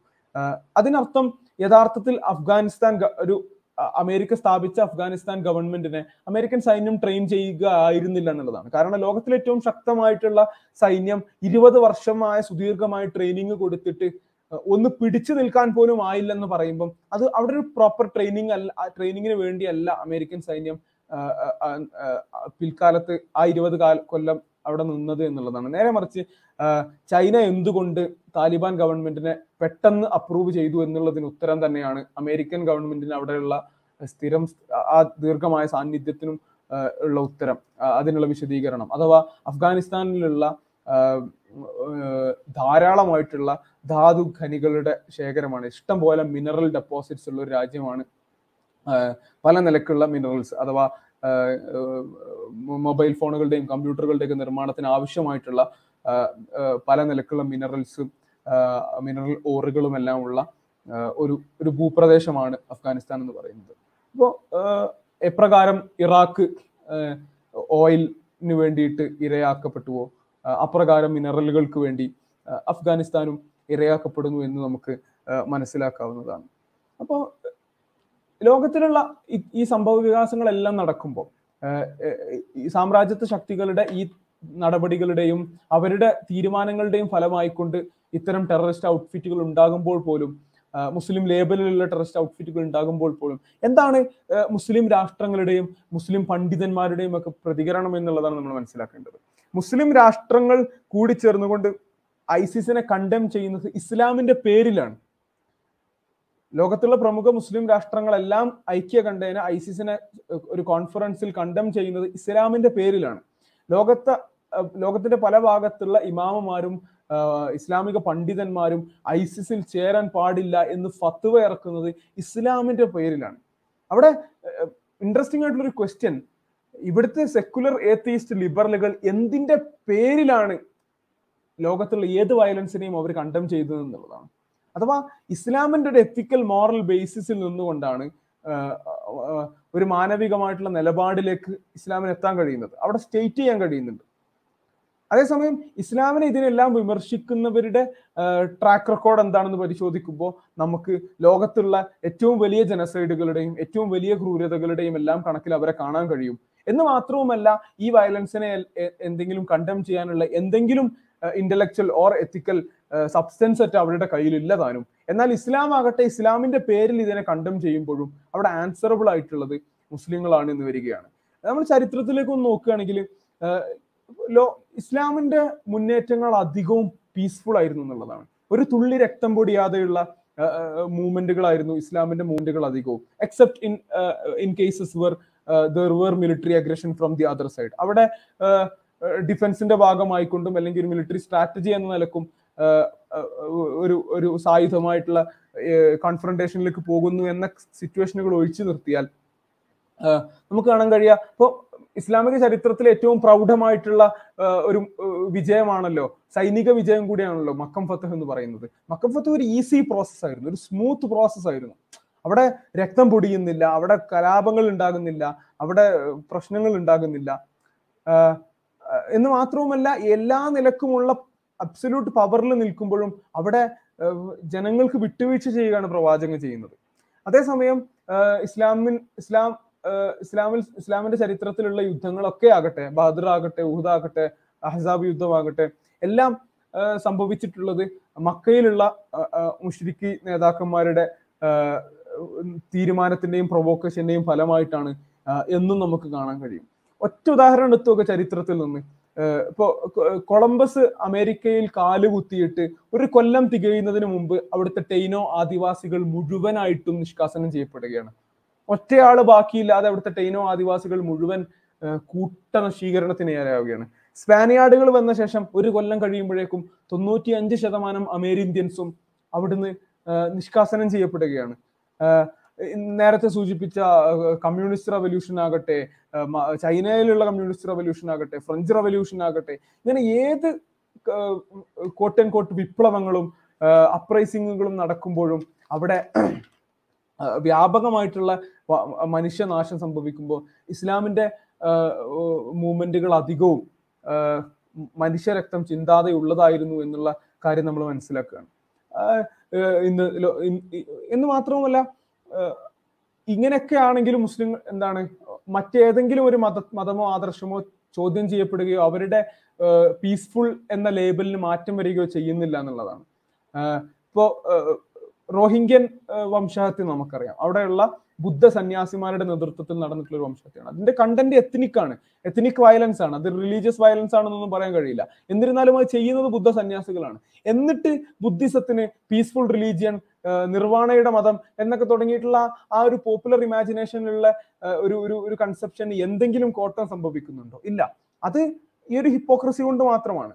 ഏഹ് ലോകത്തുള്ള ഏറ്റവും വലിയ ഹ്യൂമാനിറ്റേറിയൻ ക്രൈസിസിന് കാരണമാകുന്ന വിധത്തിൽ ആയുധ സപ്ലൈ നടത്തുകയും അവിടുത്തെ സിവിക് സ്ട്രൈഫുകൾക്ക് സിവിക് സ്ട്രൈഫുകൾ ഇന്റൻസിഫൈ ചെയ്തുകൊണ്ട് മിഡിൽ ഈസ്റ്റിനെ മുഴുവൻ രക്തരൂക്ഷിതമാക്കിയിട്ടും ഈ അവിടെ ഇതിനൊക്കെ സംഭാവന ചെയ്യുന്ന ഏതെങ്കിലും സാമ്രാജ്യത്വ ശക്തികൾക്ക് അത് റഷ്യയിലും യമനിലും എല്ലാം ആയുധങ്ങളും മറ്റെല്ലാ നിലക്കുള്ള ഫണ്ടിങ്ങും എല്ലാം കൊടുക്കുന്ന റഷ്യക്കോ അമേരിക്കക്കോ ഒന്നും ഒരു ഇമേജ് ടാർണിഷിങ് പ്രോബ്ലവും വരുന്നില്ല എന്നുള്ളത് ഈ ഒരു ഹിപ്പോക്രസിയെ കൊണ്ടാണ്.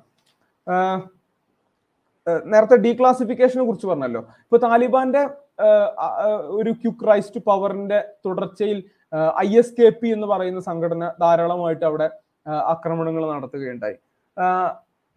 അപ്പോ അതിൽ നിന്നൊക്കെ നമുക്ക് ഒബ്വിയസ് ആയിട്ട് വായിച്ചെടുക്കാൻ കഴിയുന്ന കുറെ കാര്യങ്ങളുണ്ട്. അഥവാ താലിബാൻ എന്ന ഒരു അതുവരെ ഒരു റോഗ് എന്റിറ്റി ആയിരുന്ന ഒരു സാധനം ഒഫീഷ്യലി അധികാരത്തിൽ വരുന്ന സമയത്ത് അതിന് അപ്രൂവൽ ഉണ്ടാക്കി കൊടുക്കാൻ കുറെ മറ്റ് മറ്റ് ടെററിസ്റ്റ് ഔട്ട്ഫിറ്റുകൾ മെല്ലെ മുളച്ചു പൊന്തുന്നു. എന്നുള്ളൊരു സിറ്റുവേഷൻ അവിടെ നമുക്ക് കാണാൻ കഴിയും.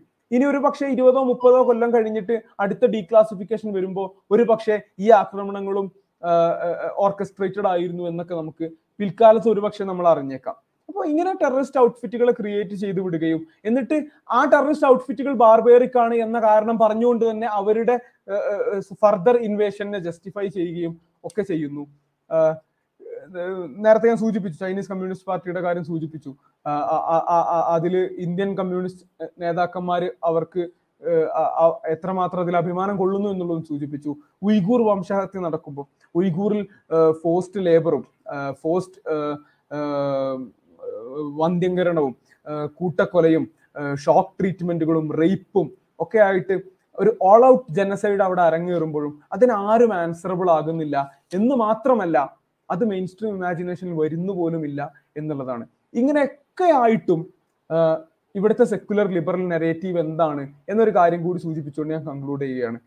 നമുക്കറിയാം നിയോ എത്തീസത്തിന്റെ ഒരു വളർച്ച ഇരുപ രണ്ടായിരത്തി ഒന്നിന് ശേഷം പോസ്റ്റ് നയൻ ഇലവൻ നിയോ എത്തീസത്തിന്റെ ഒരു വളർച്ച എപ്രകാരമാണ് എന്നുള്ളത് നമ്മൾ കണ്ടിട്ടുള്ളതാണ്. അത് കേരളത്തിലും അതിന്റെ അലയോലികൾ അതിന്റെ അതിനെ തുടർന്നുണ്ടായിട്ടുള്ള ഡെവലപ്മെന്റ്സ് എന്തൊക്കെയാണ് എന്നൊക്കെ ഉള്ളത് നമ്മൾ കാണുന്നതാണ്. അവിടെ ചെങ്കിസ് ഖാൻ മുസ്ലിം ആയിരുന്നു എന്നെല്ലാം പറഞ്ഞുകൊണ്ടുള്ള അത്യധികം വംശീയമായിട്ട് മുസ്ലിങ്ങളോടുള്ള വിദ്വേഷത്തിൽ നിന്നുകൊണ്ട് സംസാരിക്കുന്ന ഒരു നിയോ എത്തീസ്റ്റ് മൂവ്മെന്റിന്റെ ഒരു ഒരു ഒരു മൊമെന്റം നമ്മൾ കാണുന്നതാണ്. ഈ നാല് കുതിരക്കാർ four horsemen of new atheism ഡോക്കിൻസും Sam ഹാരിസും ക്രിസ്റ്റഫർ ഇച്ചൻസും എല്ലാം അടങ്ങുന്ന നാല് കുതിരക്കാർ അവർ പുറപ്പെടുവിച്ചിട്ടുള്ള ഒരു ഡിക്ലറേഷൻ ഉണ്ടായിരുന്നു. അതിൽ അവർ മുന്നോട്ട് വെക്കുന്ന ചില സ്ട്രാറ്റജികൾ പറയുന്നുണ്ട്.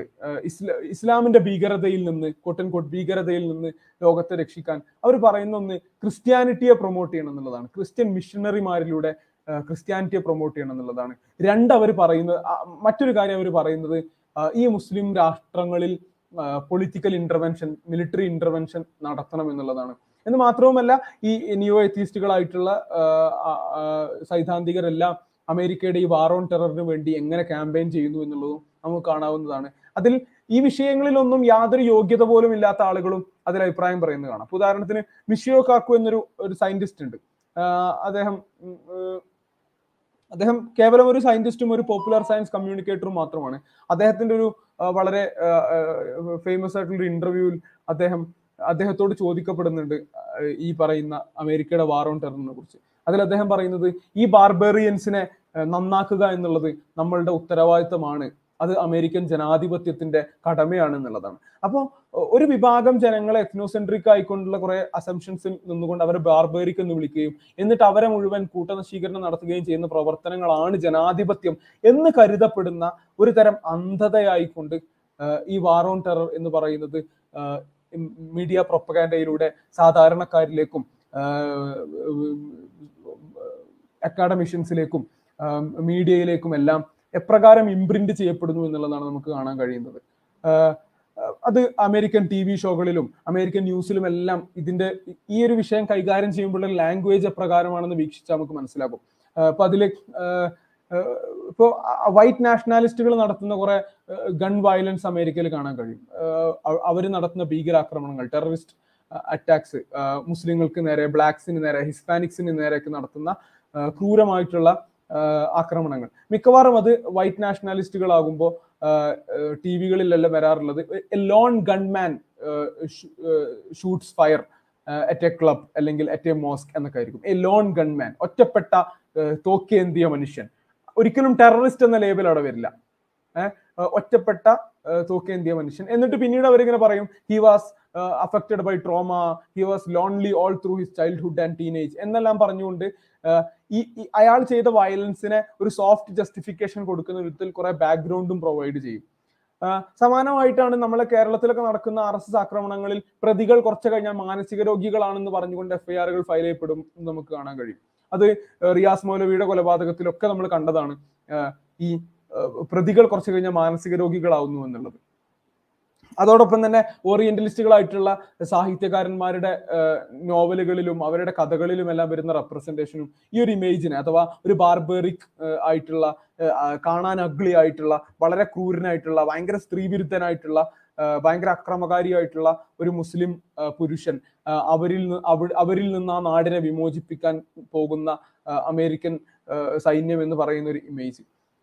കാര്യം ഇങ്ങനെയൊക്കെ ആയിരിക്കുമ്പോഴും നമ്മൾ കാണുന്നത് കേരളത്തിന്റെ ലാൻഡ്സ്കേപ്പിൽ പ്രത്യേകിച്ചും ഇവിടെ ന്യൂനപക്ഷ തീവ്രവാദമാണ് ഏറ്റവും ഭീകരമെന്ന് പറയുന്ന ഭരിക്കുന്ന പാർട്ടിയുടെ സെക്രട്ടറിയെയും ഇവിടെ കേരളയിൽ എന്ന് പറയുന്ന ഒരു ഒരു ഒരു ഇൻഫ്രാസ്ട്രക്ചർ ഒരു പ്രൊജക്ടിനെ കുറിച്ച് ഉള്ള ചർച്ചയിൽ വിമർശനങ്ങൾ വരുമ്പോൾ അത് കേരളത്തിൽ ജമാഅത്തെ ഇസ്ലാമി എന്ന മുസ്ലിം സംഘടനയാണ് ഈ പ്രശ്നമൊക്കെ ഉണ്ടാക്കുന്നത് എന്ന് പറഞ്ഞുകൊണ്ട് അവിടെയും മുസ്ലിം വിരുദ്ധത ഒരു ടൂളായി ഉപയോഗിച്ചുകൊണ്ട് ഒരു ഒരു ഫോൾസ് ഫ്ലാഗ് അവിടെ ഉന്നയിച്ചുകൊണ്ട് ഒരു ഫോൾസ് അതിൽ അതിൽ അതിലുള്ള പ്രശ്നം എന്താണെന്ന് വെച്ചാൽ കേവലം ഒരു ഫോൾസ് ഫ്ലാഗ് മാത്രമല്ല. ഒരു ചാപ്പയടിക്കാനും നിരന്തരമായിക്കൊണ്ട് ആരോപണങ്ങൾ ഉന്നയിക്കാനും ഏതോ ഒന്നോ രണ്ടോ സംഘടനകളെ ലാക്കാക്കി വെക്കുകയും എന്നിട്ട് എന്ത് വിമർശനം വരുമ്പോഴും ആ സംഘടനയുടെ പേര് പറഞ്ഞുകൊണ്ട് മുസ്ലിം സമുദായത്തെ മുഴുവൻ ഇസ്ലാമിനെ മുഴുവൻ ആയിക്കൊണ്ട് പ്രതിസ്ഥാനത്ത് നിർത്തുകയും ചെയ്യുന്ന ആ ഒരു പ്രവണത. അവിടെ താലിബാന് നമ്മൾ ആൻസറബിൾ ആകുന്നു എന്നൊക്കെയുള്ള അവസ്ഥയാണ് ഇവിടെ ഇവിടെയുള്ളത് അപ്പോൾ നിര നിരന്തരമായിക്കൊണ്ട് സ്വയം ഓർമ്മപ്പെടുത്തേണ്ടതും ചരിത്രത്തിലുള്ള സംഭവങ്ങളാണെങ്കിലും സമകാലികമായിട്ടുള്ള കാര്യങ്ങളാണെങ്കിലും നിരന്തരം സ്വയം ഓർമ്മപ്പെടുത്തേണ്ടത് അനിവാര്യമാണ്. ഈ ഫോൾസ് ഫ്ലാഗുകൾക്ക് നേരെയുള്ള ഫോൾസ് ഫ്ലാഗ് നെറേറ്റീവുകൾക്കും പ്രൊപ്പഗാൻഡകൾക്കും എല്ലാം എതിരെയുള്ള നമ്മൾക്ക് ഉപയോഗിക്കാൻ കഴിയുന്ന എഫക്റ്റീവ് ആയിട്ടുള്ള ഒരേ ഒരു ആയുധം എന്ന് പറയുന്നത് സത്യത്തെ വിളിച്ചു പറയുക എന്നുള്ളതാണ്. സത്യത്തെ വീണ്ടും വീണ്ടും റീട്രേറ്റ് ചെയ്യുക എന്നുള്ളത് മാത്രമാണ്. കാര്യങ്ങളെ ശരിയായി മനസ്സിലാക്കാൻ ശ്രമിക്കുക തെളിവുകളെ ശരിയായി വിലയിരുത്തുക. അവിടെ ഏതെങ്കിലും തരത്തിലുള്ള ഫീലിയകൾ ബാധിക്കാതെ ഇന്ന ആശയക്കാരൻ അല്ലെങ്കിൽ ഇന്ന ഇന്ന പവർ സ്ട്രക്ചർ ചെയ്യുന്നതിനെ ജസ്റ്റിഫൈ ചെയ്യാൻ നിരന്തരം ശ്രമിച്ചു ശ്രമിച്ചുകൊണ്ടിരിക്കുന്നതിന് പകരം ന്യായവും സത്യവും ആരുടെ ഭാഗത്താണ് എന്ന് ഇമ്പാർഷ്യലായിട്ട് മനസ്സിലാക്കാൻ ശ്രമിക്കുക എന്നുള്ളതാണ്. അത് തന്നെയാണ് ഒരു മുസ്ലിമിന്റെ കടമയും. ഒരു വിഭാഗത്തോടുള്ള വിദ്വേഷം അല്ലെങ്കിൽ വിയോജിപ്പ് അവരോട് അനീതി പ്രവർത്തിക്കാൻ ഒരു മുസ്ലിമിന് കാരണമാകില്ല എന്നുള്ളതാണ് ഖുർആൻ പറയുന്നത്. അപ്പൊ ആ നിലയ്ക്ക് നമുക്ക് വിയോജിപ്പുള്ളവരാണെങ്കിൽ പോലും നാം പ്രത്യക്ഷമായി നമ്മളുടെ ശത്രുപക്ഷത്ത് നിൽക്കുന്നവരാണെങ്കിൽ പോലും അവരോട് അനീതി കാണിക്കരുത് എന്ന് പറയുന്ന ഒരു ആദർശമാണ് ഇസ്ലാം. ഒരു മനുഷ്യന്റെ ജീവന് ഒരു ഒരു മാനവരാശിയുടെ ജീവന്റെ മുഴുവൻ വില കൽപ്പിക്കുന്ന ഒരു ആദർശമാണ് ഇസ്ലാം. അവിടെ അനിവാര്യമായ പൊളിറ്റിക്കൽ സിറ്റുവേഷനിൽ നടത്തുന്ന മിലിറ്ററി ഇന്റർവെൻഷൻ സ്റ്റേറ്റ് നടത്തുന്ന മിലിറ്ററി ആക്ഷൻ എന്നതൊഴിച്ച് എന്നതിന് മാത്രം റയർ സിറ്റുവേഷനിൽ നടക്കുന്ന അനുമതിയെ ഔട്ട് ഓഫ് കോണ്ടെക്സ്റ്റ് ഉപയോഗിക്കുന്ന അല്ലെങ്കിൽ ഉപയോഗിപ്പിക്കുന്ന അതാണ് നമ്മൾ നേരത്തെ പറഞ്ഞ ഫോൾസ് ഫ്ലാഗുകളുടെ ഒരു അവസ്ഥ എന്ന് പറയുന്നത്. ആ- നിലക്കുള്ള വാർത്തകൾ മെയിൻ സ്ട്രീമിലേക്ക് സമർത്ഥമായി പ്ലേസ് ചെയ്യുന്നതിന്റെ ഫലമായിക്കൊണ്ട് കൊണ്ട് ഈ ഒരു നെറേറ്റീവ് ബിൽഡ് ആകുമ്പോൾ നമുക്ക് അവിടെ ഉപയോഗിക്കാനുള്ള ഒരേ ഒരു ടൂൾ എന്ന് പറയുന്നത് സത്യത്തെ റീട്രേറ്റ് ചെയ്യുക എന്നുള്ളതാണ്. അങ്ങനെ കാര്യങ്ങൾ ശരിയായി മനസ്സിലാക്കാൻ പഠിച്ചവൻ നമ്മളെ അനുഗ്രഹിക്കട്ടെ. ആമീൻ. അസ്സലാമു അലൈക്കും വറഹമത്തുള്ള വലൈക്കും അസ്സലാം വറഹമത്തുള്ള. അലഹമില്ല ഈ ഒരു ചർച്ചയിൽ ഒരുപാട് തലങ്ങളിലേക്ക് ഇറങ്ങി ചെന്നുകൊണ്ടുള്ള ഒരുപാട് രീതിയിലുള്ള ഫാക്റ്റുകളും അതുപോലെ തന്നെ സംഭവങ്ങളും ഇവിടെ ഉദ്ധരിക്കപ്പെട്ടു കഴിഞ്ഞു. ഈ ഒരു ഇവിടെ ഉദ്ധരിക്കപ്പെട്ടുള്ള ഒരുപാട് കാര്യങ്ങൾ. ആ കാര്യങ്ങളെല്ലാം നമ്മുടെ ഫർദർ ആയിട്ടുള്ള പഠനത്തിനും അതുപോലെ തന്നെ മറ്റ് നിലപാടുകൾ രൂപീകരിക്കുന്നതിലുമെല്ലാം വലിയ സ്വാധീനം ചെലുത്താൻ സാധിക്കട്ടെ എന്ന് പ്രാർത്ഥിക്കുകയാണ്. പക്ഷെ അല്ല നമ്മുടെ ചർച്ചയിൽ ഈ ചർച്ചയിൽ നമ്മൾ ഇതുവരെയുള്ള ചർച്ചയിൽ തെറ്റിദ്ധാരണ വരാൻ സാധ്യതയുള്ള രണ്ട് പോയിന്റ് ഞാനിവിടെ പിന്നെ ചേർക്കാൻ വേണ്ടി ആഗ്രഹിക്കാം ഒന്നാമത്തേത് ഇന്ത്യയിലും ലോകത്ത് നടക്കുന്ന എല്ലാ ഭീകരാക്രമണങ്ങളും ഫോൾസ് ഫ്ലാഗ് അറ്റാക്സിന്റെ ഗണത്തിൽ വരും എന്ന് ഞാൻ വിശ്വസിക്കുന്നില്ല. പറയാലോ അല്ലെ? ഇപ്പൊ ഇപ്പൊ ഒരു സംഗതി പറയാലോ? രണ്ട് പോയിന്റ് മാത്രം? അതെ തീർച്ചയായും തീർച്ചയായും. ഒന്നതാണ്. രണ്ടാമത്തത് അത് ഒന്നുകൂടെ വിശദീകരിച്ചാൽ പിന്നെ ഫോൾസ് ഫ്ലാഗ് അറ്റാക്കിന് പുറമെ എക്സിസ്റ്റിംഗ് ഫ്രിഞ്ച് ഗ്രൂപ്പുകളെ geo political ambitions and political ആംബിഷൻസിന് വേണ്ടിയിട്ട് അതാത് സ്ഥലത്തുള്ള ഗവൺമെന്റുകൾ പിന്നെ ആ, ഫ്രഞ്ച് ഗ്രൂപ്പുകളെ സപ്പോർട്ട് ചെയ്യുകയും എന്നിട്ട് അവരെ കൊണ്ട് ചെയ്യിക്കുകയും ചെയ്യുക എന്ന് പറയുന്ന ഒരു സംഭവമുണ്ട്. അവിടെ എക്സാക്ട്ലി നടക്കുന്നത് ഫോൾസ് ഫ്ലാഗ് എന്ന് പറയുന്ന ഗണത്തിൽ വരുന്നില്ല. മറിച്ച് അവർ ഫ്രിഞ്ച് ഗ്രൂപ്പിനെ അവർ സപ്പോർട്ട് ചെയ്യുന്നു. ഉദാഹരണത്തിന് അൽ അൽ ഖായിദ എന്ന് പറയുന്ന ഗ്രൂപ്പ് ഉള്ളതാണ്. പിന്നെ അവരെ ക്രിയേറ്റ് ചെയ്തു എന്ന് വേണമെങ്കിൽ ഭാഷാപരമായി നമുക്ക് പ്രയോഗിക്കാം. അവർ ശരിക്കും ഉള്ളതാണ്. ആ ഒരു ആശയവും അതുപോലെ തന്നെ പോരാളി സംഘവും അഫ്ഗാനിസ്ഥാനിൽ ഉണ്ടായിരുന്നു. അമേരിക്ക യു എസ് എസ് ആറിനെതിരായിട്ടുള്ള പോരാട്ടത്തിൽ അവരെ ഉപയോഗിക്കുകയും അവരെ ശക്തിപ്പെടുത്തുകയും ചെയ്തു. അങ്ങനെയാണ് അൽ ഖായിദ നിലവിൽ വരുന്നത്. ആർത്ഥത്തിൽ അമേരിക്ക സൃഷ്ടിച്ചു എന്ന് പറയാം. ഐസിസ് എന്ന് പറയുന്നതും അതേപോലെ നിലവിലുള്ള ഒരു സംഘമാണ്. അവർക്കൊരു ആശയമുണ്ട് ആദർശമുണ്ട്. അവർക്ക് അവർ നേരത്തെ പിന്നെ അബു മൂസബൽ സർക്കാവിയുടെ സുന്നി സംഘമായിട്ട് നിലനിന്നിരുന്നു. പിന്നീട് അവർ ഒരു സംഘ ഐസിലായിട്ട് വന്നു എന്നുള്ളതാണ്. അത് അതിനെ അങ്ങനെ വരുന്നതിന് ബഷാർ അസദിനെതിരെ ബൂട്ട്സ് ഓഫ് ഗ്രൗണ്ട് എന്ന് പറയുന്ന പെൻഡഗൺ പോളിസിയുടെ പശ്ചാത്തലത്തിൽ പിന്നെ അവർ ഇവരെ സപ്പോർട്ട് ചെയ്യുകയും അവർക്ക് ആയുധങ്ങൾ കൊടുക്കുകയും ബേസിക്കലി ലോക്കിഡ് മാർട്ടിന്റെ വെപ്പൻസ് വരെ അവർക്ക് കൊടുക്കുകയും അങ്ങനെ അവരെ കൊണ്ട് ചെയ്യിക്കുകയുമാണ് ചെയ്തത്. എന്നതുപോലെ തന്നെ ഇപ്പോൾ ഉദയ്പൂരിൽ നടന്ന സംഭവത്തിലും യഥാർത്ഥത്തിൽ ഈ പറയുന്ന എക്യൂസ്റ്റുകൾ റിയാസ് എന്നൊക്കെ പറയുന്ന ഈ ആളുകൾ ബേസിക്കലി പാകിസ്ഥാനിലുള്ള തെഹരീഖ് ലബേഖ് പാർട്ടി പാകിസ്ഥാൻ എന്ന് പറയുന്ന ടി എൽ പി എന്ന് പറയുന്ന ഒരു ഓർഗനൈസേഷൻ ഉണ്ട്. പിന്നെ മൗലാന ഖാദിം റിസ്വി എന്ന് പറയുന്ന ആളാണ് അദ്ദേഹം അതിന്റെ ഫൗണ്ടർ ഈ അടുത്ത കാലത്ത് രണ്ടായിരത്തി പതിനഞ്ചിന് ശേഷം ഈ കഴിഞ്ഞ ഏഴ് വർഷമാണ് യഥാർത്ഥത്തിൽ ഇവർക്ക് ഏറ്റവും കൂടുതൽ ആദ്യമായിട്ട് ചരിത്രത്തിൽ തന്നെ ബറേൽവികൾക്ക് ആദ്യമായിട്ട് ഒരു പൊളിറ്റിക്കൽ ഒരു പൊളിറ്റിക്കൽ എന്റിറ്റി ആയിട്ട് അവർ വരുന്നത് ഈ രണ്ടായിരത്തി പതിനഞ്ചിന് ശേഷമാണ്. അങ്ങനെ ഏഴ് വർഷത്തിന്റെ ഒരു പശ്ചാത്തലത്തിൽ അവരുടെ ഒരു ഒരു മുദ്രാവാക്യം ആ പാർട്ടി രൂപപ്പെട്ടത് തന്നെ ഒരു മുദ്രാവാക്യത്തിലാണ്. ഗുസ്താഖെ റസൂൽ കി ഏക് ഹി സസ സർ തൻസജുദ എന്ന് പറഞ്ഞാൽ പിന്നെ പ്രവാചക നിന്നക്ക് ഒരൊറ്റ ശിക്ഷയുള്ളൂ അത് ശരീരത്തിൽ നിന്ന് തലയെ വേർപ്പെടുത്തുക എന്നുള്ളതാണ്. ഈ ഒരു കോട്ടിൽ ഈ ഒരു മുദ്രാവാക്യത്തിലാണ് ആ പാർട്ടി രൂപപ്പെട്ടത്. അതിൽപ്പെട്ട ഒരാളെ ഇവിടെയുള്ള ബി ജെ പിയുടെ പ്രവർത്തകർ ഉപയോഗിച്ചു. എന്നാണ് ഞാൻ ഇതിനെക്കുറിച്ച് മനസ്സിലാക്കുന്നത്. ഫോൾസ് ഫ്ലാഗിനേക്കാൾ കൂടുതൽ ഒരുപക്ഷെ ഈ പറയുന്ന ഒരു മോഡ്യൂൾ ആയിരിക്കും ഇവിടെ വർക്ക് ചെയ്തിട്ടുള്ള എന്നുള്ളതാണ് ഒരു സംഗതി. അത് ഐസിസിലും അൽ അൽഖായുദയിലും ഇനി വേണ്ട ഇന്ത്യൻ മുജാഹിദീൻ ഉൾപ്പെടെയുള്ള എല്ലാ ഓർഗനൈസേഷനിലും നിങ്ങൾക്ക് ഇത് കാണാൻ സാധിക്കും. രണ്ടാമത്തെ ഒരു സംഗതി ഇപ്പോൾ പിന്നെ വിഷയം അവതരിപ്പിച്ചപ്പോൾ പറഞ്ഞതുപോലെ മുസ്ലിങ്ങൾ ചെയ്യുമ്പോൾ മാത്രമാണ് യഥാർത്ഥത്തിൽ all Muslims are not terrorist but all terrorist are Muslims എന്ന് പറയുന്നതിന് അപ്പുറം ആണ് കാര്യങ്ങൾ. All attacks are not terrorism only attacks done by Muslims are named as terrorism എന്നുള്ളതാണ് പുതിയ എന്റെ സ്റ്റാൻഡേർഡ്സ് അപ്പൊ ഇന്ന് ഡെൻമാർക്കിൽ കോപ്പൻ ഹാഗൻ ഹാഗൻ അറ്റാക്ക് ഷൂട്ടിംഗ് നടന്നു. അത് വന്ന ഉടനെ ഇന്റർനാഷണൽ മീഡിയയിൽ പറഞ്ഞത് sources confirm that it's not terrorism ഇത് ടെററിസം അല്ല എന്നാണ്. ആവർത്തിച്ചവർ പറയുന്നത് ഇത് ടെററിസം അല്ല. എന്നാൽ മുസ്ലിങ്ങളല്ല ഇത് ചെയ്തതെന്നാണ് അതിന്റെ അർത്ഥം. പിന്നെ മുഹമ്മദ് സുബൈറിനെ ഇപ്പൊ അറസ്റ്റ് ചെയ്തു. ഓൾട്ട് ന്യൂസിന്റെ മുഹമ്മദ് സുബൈറിനെ അറസ്റ്റ് ചെയ്തു.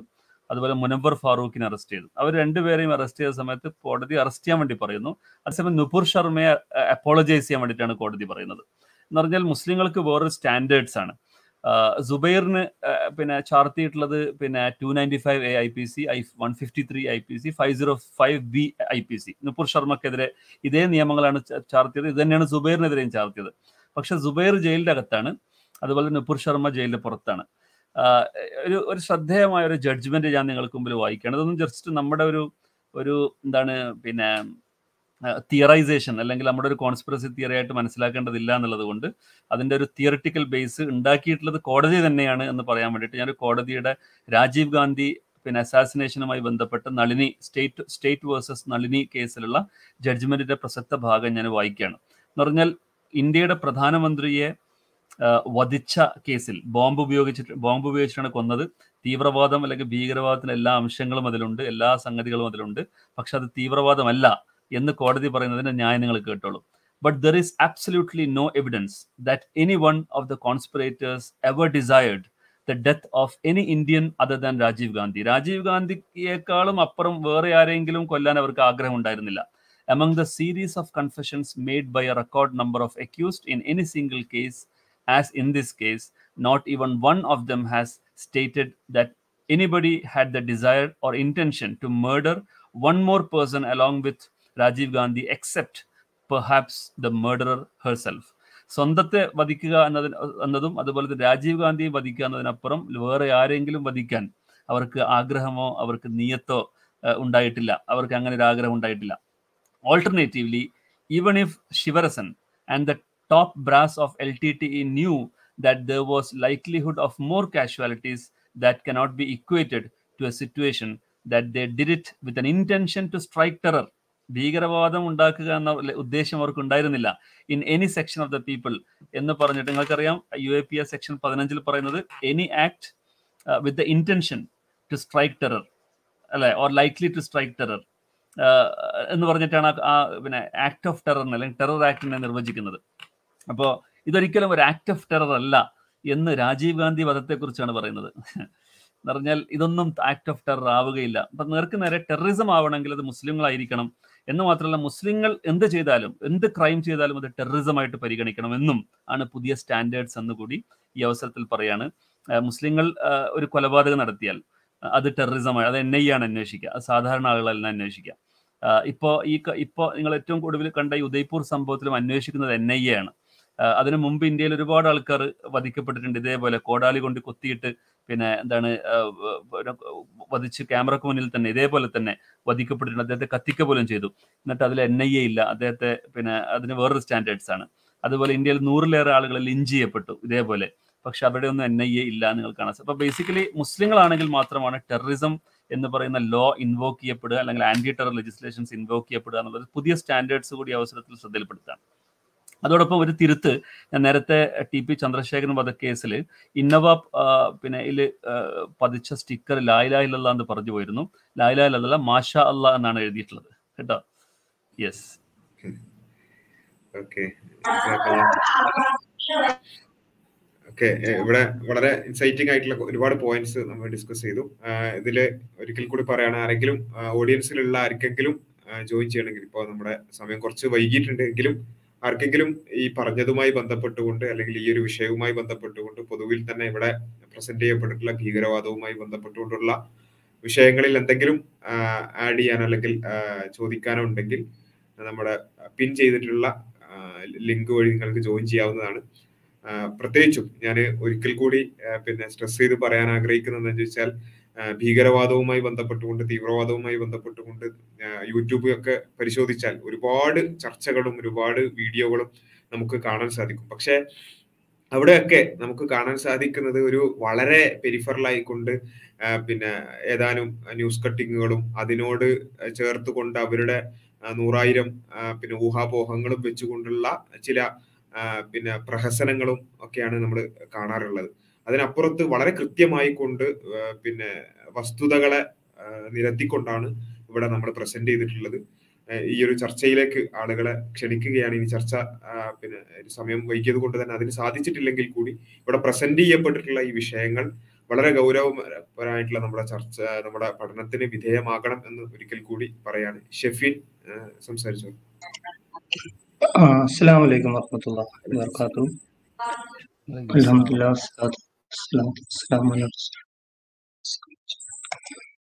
ഇവിടെ സുഹീൽ കെ കെ പറഞ്ഞ ഇത് ഇന്നത്തെ ബി ബി സിയിൽ വന്ന B B C B B സിയിൽ വന്ന ഒരു റിപ്പോർട്ടാണ്. സ്ലൈഡ് കാണാൻ പറ്റണ്ടെന്ന് വിചാരിക്കുന്നു.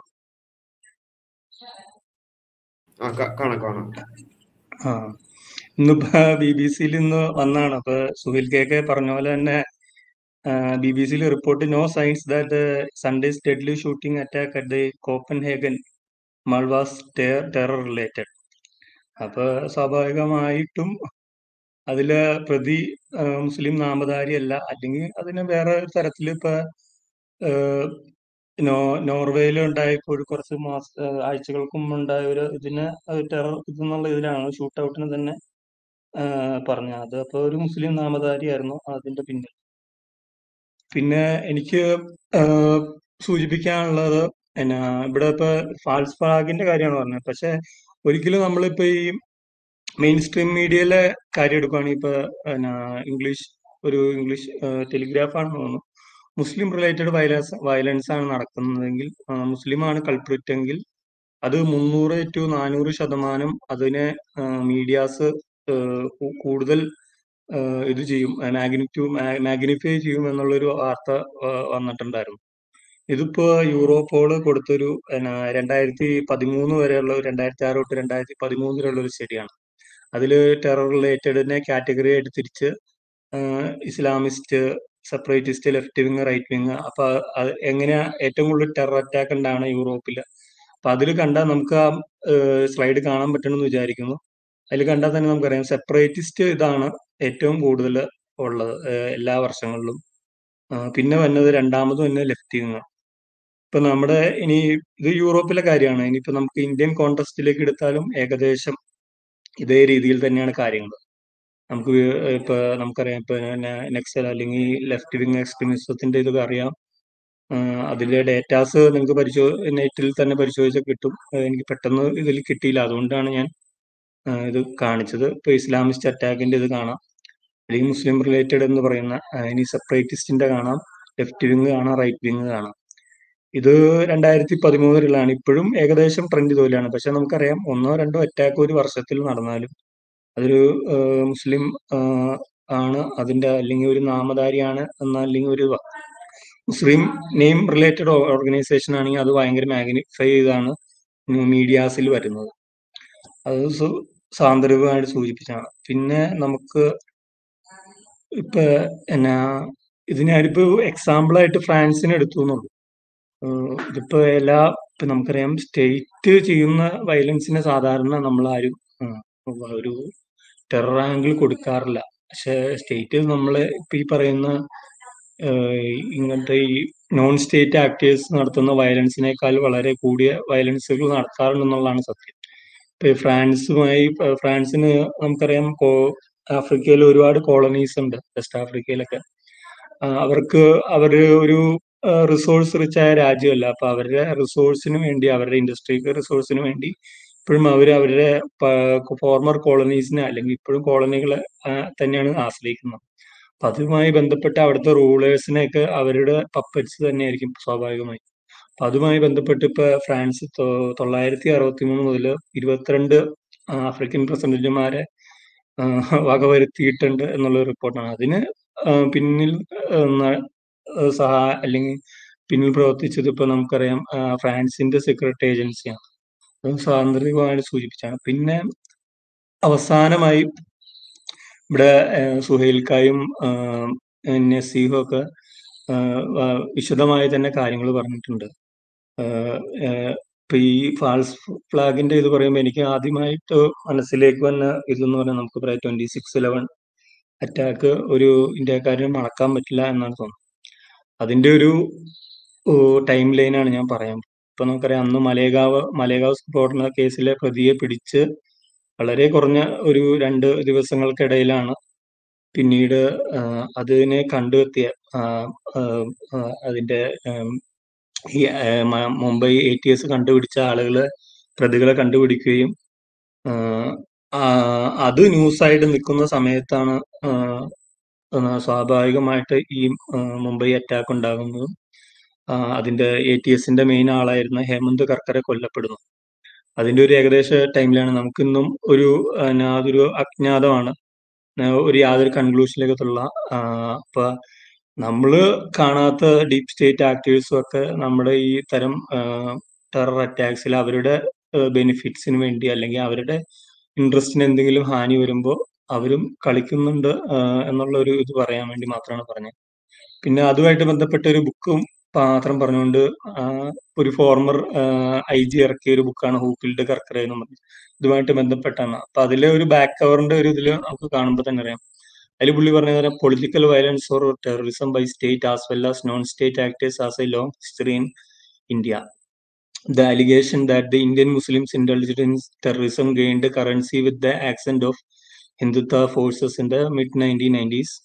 Uh, become the state ideology with the BJP's accent at the center, with the, even the secular media taking up the role of the stenographers to security agencies. The idea of Muslim terrorists becoming accepted fact so much so that even Muslim started believing this false propaganda.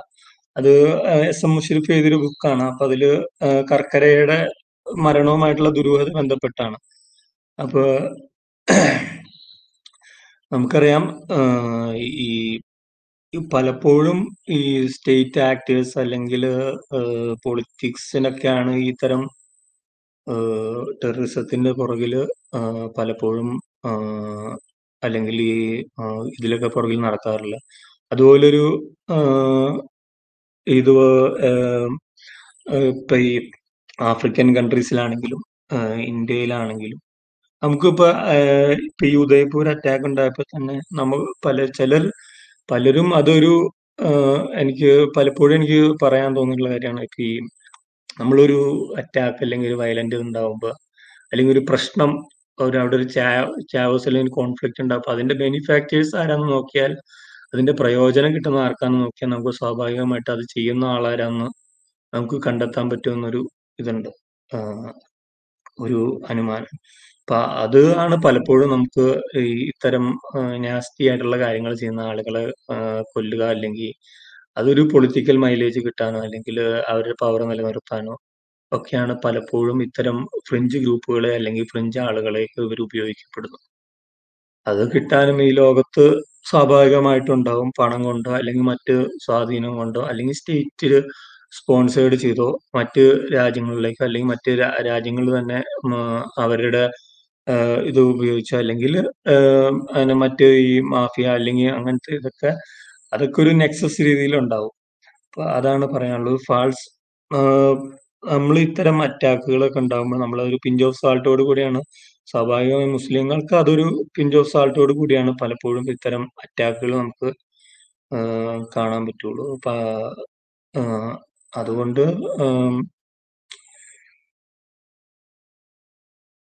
ഈ ബാക്കി ഈ- ഇതിൽ തന്നെ പലപ്പോഴും നമ്മൾ ഈ data നോക്കിയാൽ തന്നെ ഞാൻ ഇപ്പൊ കാണിച്ച യൂറോപ്പിന്റെ ഡേറ്റ നോക്കിയാൽ തന്നെ നമുക്കറിയാം. ഏറ്റവും കൂടുതൽ ഇന്ത്യയിൽ വയലൻസ് എടുത്താൽ ലെഫ്റ്റ് വിങ് എക്സ്ട്രീമിസ്റ്റ് അല്ലെങ്കിൽ സെപ്പറേറ്റ് എക്സ്ട്രീമിസ്റ്റ് ആണ് ഏറ്റവും കൂടുതൽ ആളുകൾ നമ്മുടെ ആർമി പേഴ്സണൽസ് ആയാലും സിവിലിയൻസ് ആയാലും കൊള്ളപ്പെടുന്നത് പക്ഷെ പലപ്പോഴും അത് മീഡിയയിൽ അതൊരു ഹൈലൈറ്റ് ചെയ്യപ്പെടാറില്ല. പലപ്പോഴും ഒന്നോ രണ്ടോ ഉണ്ടാവുന്ന ഈ റിലീജിയൻ ബേസ്ഡ് ഇത് അല്ലെങ്കിൽ ഇതാണ് പലപ്പോഴും അറ്റാക്ക് ഇത് ചെയ്യപ്പെടാ ഹൈലൈറ്റ് ചെയ്യപ്പെടാറ്. അപ്പൊ മീഡിയാസിന് അതിന്റെതായ ബയാസും കാര്യങ്ങളും ഉണ്ട്. പിന്നെ സ്വാഭാവികം അവസാനം ലിഞ്ച് ഇപ്പൊ നമുക്കറിയാം രണ്ടായിരത്തി പതിനഞ്ച് മുതൽ ലിഞ്ച് ഉണ്ടായ. ഏകദേശം ഒരുപാട് പേര് കൊല്ലപ്പെട്ടു. അതായത് ക്യുന്റെ ഒരു ഒരു ഇതിറക്കിയായിരുന്നു. ഒരു ഒരു വെബ്സൈറ്റ് ഇന്ററാ വെബ് ഇന്ററാക്റ്റീവ് പോലെ. അപ്പൊ അതിൽ പക്ഷെ അതൊന്നും ഒരുപാട് നമ്മൾ എന്നാ അതൊരു ടെററിസത്തിന്റെ രീതിയിലേക്ക് ആരും കൊണ്ടുവരാറില്ല. അതും മനുഷ്യരാണ് കൊല്ലപ്പെടുന്നത്. വളരെ മൃഗീയമായ രീതിയിലാണ് കൊല്ലപ്പെടുന്നത്. പക്ഷെ അതിനൊന്നും നമ്മൾ ടെററിസത്തിന്റെ ഇതിലേക്ക് ഡിഫൈൻ ഉൾപ്പെടുത്താറില്ല. അപ്പൊ അതാണ് ലോകം എന്ന് പറഞ്ഞുകൊണ്ട് നിർത്തുന്നു. അസ്സാം വലൈക്കും വറഹ്മത്തുള്ളാഹി.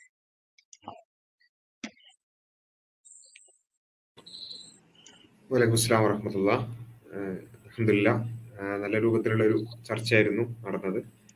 ഓഡിയൻസിൽ ആരെങ്കിലും ജോയിൻ ചെയ്യുന്നുണ്ടെങ്കിൽ പെട്ടെന്ന് ജോയിൻ ചെയ്താൽ നമുക്ക് ചർച്ചയിൽ സംസാരിക്കാം. ഇല്ലെങ്കിൽ നമുക്ക് ഇൻഷാല്ല നമുക്ക് അവസാനിപ്പിക്കാൻ ഒരു രണ്ട് മണിക്കൂറിലധികമായിട്ടുണ്ട്. സമയം മുന്നോട്ട് പോയിട്ടുണ്ട്. ആർക്കെങ്കിലും എന്തെങ്കിലും ആഡ് ചെയ്യാനുണ്ടോ? പാനലിസ്റ്റുകളിൽ സുഹേൽ സാഹിബ് സാഹിബ് ആർക്കെങ്കിലും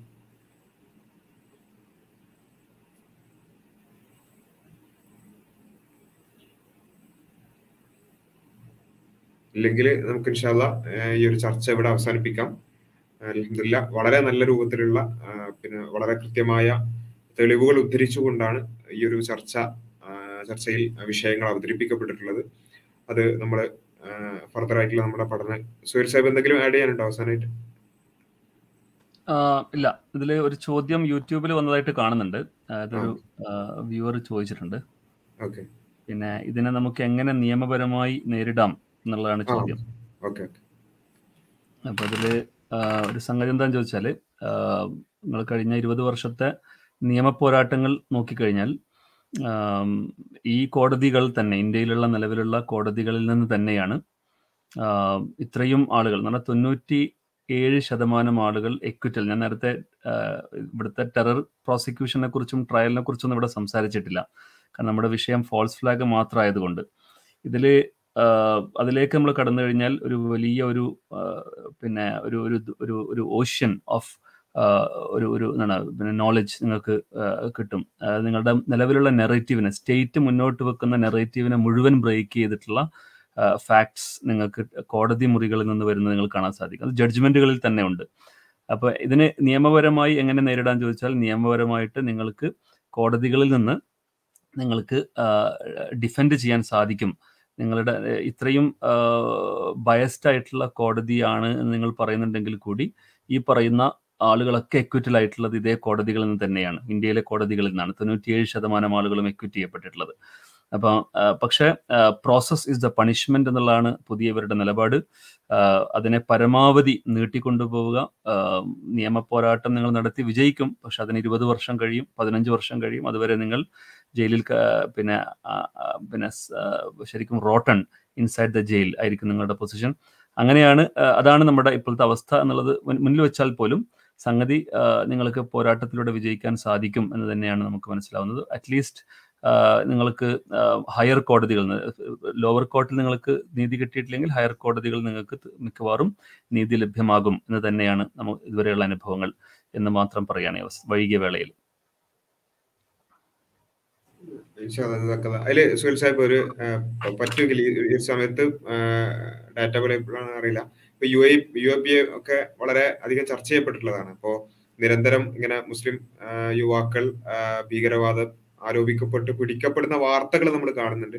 അപ്പൊ അതിൽ പിന്നെ ഏകദേശം ഒരു കണക്ക് പറയുകയാണെങ്കിൽ എന്താണ് ഈ പിന്നെ കോടതികളിൽ സംഭവിക്കുന്നത്? ഇങ്ങനെ പിടിക്കപ്പെട്ടത് അതും ജസ്റ്റ് ഒന്ന് ചെറിയൊരു താങ്കളുടെ സംസാരത്തിന് തന്നെ മുമ്പ് കേട്ടിരുന്നു. പക്ഷെ ഈ ഒരു ഓഡിയൻസിന് കൂടി അതൊന്ന് അതിന്റെ ചെറിയൊരു രൂപത്തിൽ ഒന്ന് കൺവേ ചെയ്താൽ നന്നായിരുന്നു. ബേസിക്കലി കോടതികളിൽ നിന്ന്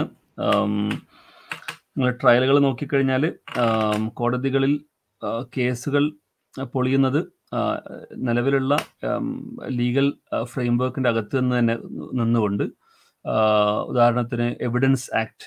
എവിഡൻസ് ആക്ടിലെ പ്രൊവിഷൻസ് വെച്ചുകൊണ്ട് തന്നെയാണ് നിങ്ങൾ എവിഡൻസിനെ ബ്രേക്ക് ചെയ്യുക. ഇവർ കൊണ്ടുവരുന്ന എവിഡൻസിനെ ബ്രേക്ക് ചെയ്തിട്ടുള്ളത്.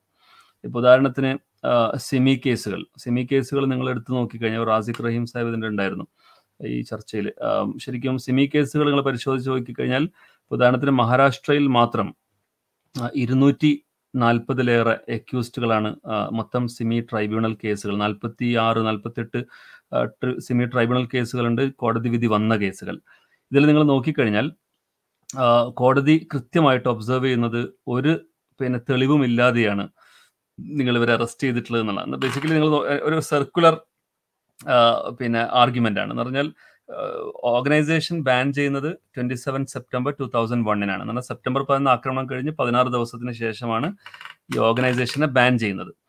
പക്ഷെ ആ ബാൻ ചെയ്യുന്നതിന് അവർ കാരണമായിട്ട് പറയുന്നത് ഇത്രയും ആളുകളെ നമ്മൾ ക്രിമിനൽ കേസുകൾ അവർക്കെതിരെ ഉണ്ട്.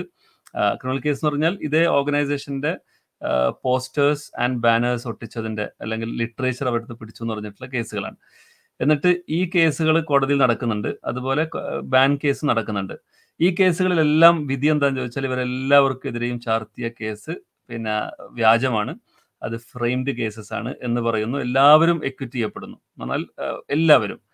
പക്ഷേ ഒന്നോ രണ്ടോ ഒഴിച്ച് ബാക്കി എല്ലാവരും തൗസൻഡ്സ് ഓഫ് എക്യു അക്യൂസ്ഡ് എക്വിറ്റൽ ആവുന്നു. പക്ഷേ ഈ ഓർഗനൈസേഷന്റെ ബാനർ നിലനിൽക്കുന്നു. എന്ന് പറഞ്ഞാൽ ഒരു പിന്നെ ലോജിക്കും നിങ്ങൾക്ക് അതിന് കാണാൻ കഴിയില്ല. ഒരു നിയമത്തിന്റെയോ നീതിയുടെയോ ലെവലേഷം അറിയുന്ന ഒരാൾക്ക് ഒരിക്കലും ഇത് അംഗീകരിക്കാൻ കഴിയാത്ത കാര്യമാണ്. എന്ന് നമുക്ക് കാണാൻ സാധിക്കും. അപ്പോൾ പിന്നെ ഒരു വിശദമായ റിപ്പോർട്ട് പെട്ടെന്ന് തന്നെ നിങ്ങൾ കാണും. അതിൽ ഈ പറയുന്ന ടെറർ പ്രോസിക്യൂഷൻസിന്റെ കഥകൾ നിങ്ങളുടെ മുമ്പാകെ വരും. ബേസിക്കലി കുറച്ച് കാറ്റഗറീസ് ഓഫ് കേസസ് ആണ് നിങ്ങൾ കാണാൻ പറ്റുക. ഒന്നാമത്തെ കാറ്റഗറി എന്താണെന്ന് ചോദിച്ചാൽ തീർത്തും നിരപരാധികളായ ആളുകളെ പിന്നെ എൻഹാൻസ്ഡ് ഇൻട്രോഗേഷൻ ടെക്നിക്സ് എന്ന് പറയാ എന്ന് പറഞ്ഞു വിളിക്കുന്ന ഓമനപ്പേരിട്ട് വിളിക്കുന്ന പീഡനമുറകളിലൂടെ അവരെ കൊണ്ട് കുറ്റം സമ്മതിപ്പിക്കുക. ഞാനാണ് കുറ്റം ചെയ്തതെന്ന് സമ്മതിപ്പിക്കുക. അതിന് നേരത്തെ നസീഹ് ആണോ പറഞ്ഞെന്ന് തോന്നുന്നു. പിന്നെ ഗോണ്ടനാമോന്റെ ശിക്ഷ ശിക്ഷകളെ കുറിച്ച് വിശദീകരിക്കേണ്ടായി. ഞാൻ മോറിത്താനിയൻ എന്ന് പറയുന്ന ഒരു നെറ്റ്ഫ്ലിക്സിലുള്ള ഒരു ഫിലിം നിങ്ങളെ കാണാൻ വേണ്ടി പിന്നെ ഉപദേശിക്കുന്നു സജസ്റ്റ് ചെയ്യുന്നു. അതിൽ എന്താണ് അദ്ദേഹത്തിന്റെ പേര് സ്ലാഹി എന്ന് പറയുന്ന ആളെ ഗോണ്ടനാമോയിൽ നിന്ന് ശിക്ഷിച്ച് എങ്ങനെയാണ് അദ്ദേഹം ഞാൻ തന്നെയാണ് നയൻ ഇലവൻ ചെയ്തത് എന്ന് കുറ്റം സമ്മതിപ്പിക്കുകയാണ്. കോട്ട് കോട്ട് കുറ്റം സമ്മതിപ്പിക്കുന്നു. അപ്പൊ അങ്ങനെ ആണ് ഇന്ത്യയിലെ ഒരു വലിയ വിഭാഗം ആളുകളെ കൊണ്ട് കുറ്റം സമ്മതിപ്പിച്ചിട്ടുള്ളത്. ഇതാണ് ഒന്നാമത്തെ തരം കേസ്. രണ്ടാമത്തെ തരം കേസ് എന്താണെന്ന് ചോദിച്ചാൽ പിന്നെ പോലീസിന്റെ ഇൻഫോമേഴ്സ് വന്നിട്ട് പോലീസ് ഇൻഫോമേഴ്സ് അവർക്ക് അറിയില്ല പോലീസ് ഇൻഫോമേഴ്സ് ആണെന്ന്. വെച്ചാൽ പിന്നെ ബേസിക്കലി അവർ അണ്ടർ കവർ ഏജൻസ് ആണ്. അവർ വന്നിട്ട് കുറ്റം ചെയ്യിക്കുന്നു. ഒരാളെ കൊണ്ട് കുറ്റം ചെയ്യിക്കുന്നു. അതിന് ഒരുപാട് തെളിവുകളുണ്ട്. Irshad Ali the letter of Irshad Ali to the prime minister നിങ്ങൾ ഗൂഗിൾ ചെയ്താൽ ഇർഷാദ് അലി തന്നെ ഇർഷാദ് അലി ഡൽഹി പോലീസിന്റെ ഇൻഫോർമർ ആയിരുന്നു. അദ്ദേഹത്തിന് ഇന്റർവ്യൂ ഒക്കെ നിങ്ങൾക്ക് ക്വിന്റിലും അതുപോലെ ഒരുപാട് പിന്നെ ഇതിൽ കാണാൻ സാധിക്കും വീഡിയോ ഇന്റർവ്യൂസ് അദ്ദേഹം കോഴിക്കോട് വന്നിരുന്നു. കോഴിക്കോട് ഇന്നസെൻസ് നെറ്റ്വർക്ക് ഇന്ത്യയുടെ പ്രോഗ്രാമിൽ അദ്ദേഹം വന്ന് പ്രസംഗിക്കുന്നുണ്ട്. പിന്നെ അപ്പൊ ഇതാണ് രണ്ടാമത്തെ തരം കേസ് ബേസിക്കലി അവർ ഇൻസ്റ്റിഗേറ്റേഴ്സ് ആയിട്ട് വർക്ക് ചെയ്യുന്നതാണ് മൂന്നാമത്തെ തരം കേസുകൾ ആരാന്ന് ചോദിച്ചാൽ പിന്നെ ഈ പറയുന്ന പോലീസ് ഉദ്യോഗസ്ഥന്മാർ പിന്നെ ഫോൾസ് ഫ്ലാഗ് അറ്റാക്കുകൾ ചെയ്യുക എന്നുള്ളത് തന്നെയാണ്. ഫോൾസ് ഫ്ലാഗിലൂടെ ചെയ്യിക്കുക. അതുപോലെ തന്നെ വേറൊരു തരം കേസ് എന്താണെന്ന് ചോദിച്ചാൽ ഒറിജിനലി തന്നെ ഉള്ള ആളുകളെ പിടിക്കുക എന്നുള്ളതാണ്. അതും ഉണ്ട്.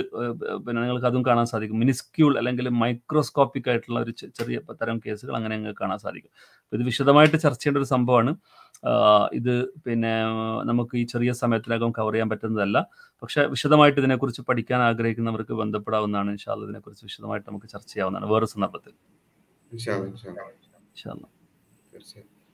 സുഹൈൽ സാഹിബിന്റെ തന്നെ ഒരുപാട് പ്രസന്റേഷൻസും ഒക്കെ ഈ വിഷയത്തിൽ തന്നെ ലഭ്യമാണ് അദ്ദേഹത്തിന്റെ ഫേസ്ബുക്ക് ഫോളോ ചെയ്താലും ഒരുപാട് കാര്യങ്ങൾ കിട്ടുമെന്ന് വിചാരിക്കുന്നു ഇൻഷാല്ല വേറെ ആർക്കെങ്കിലും എന്തെങ്കിലും ആഡ് ചെയ്യാനുണ്ടോ?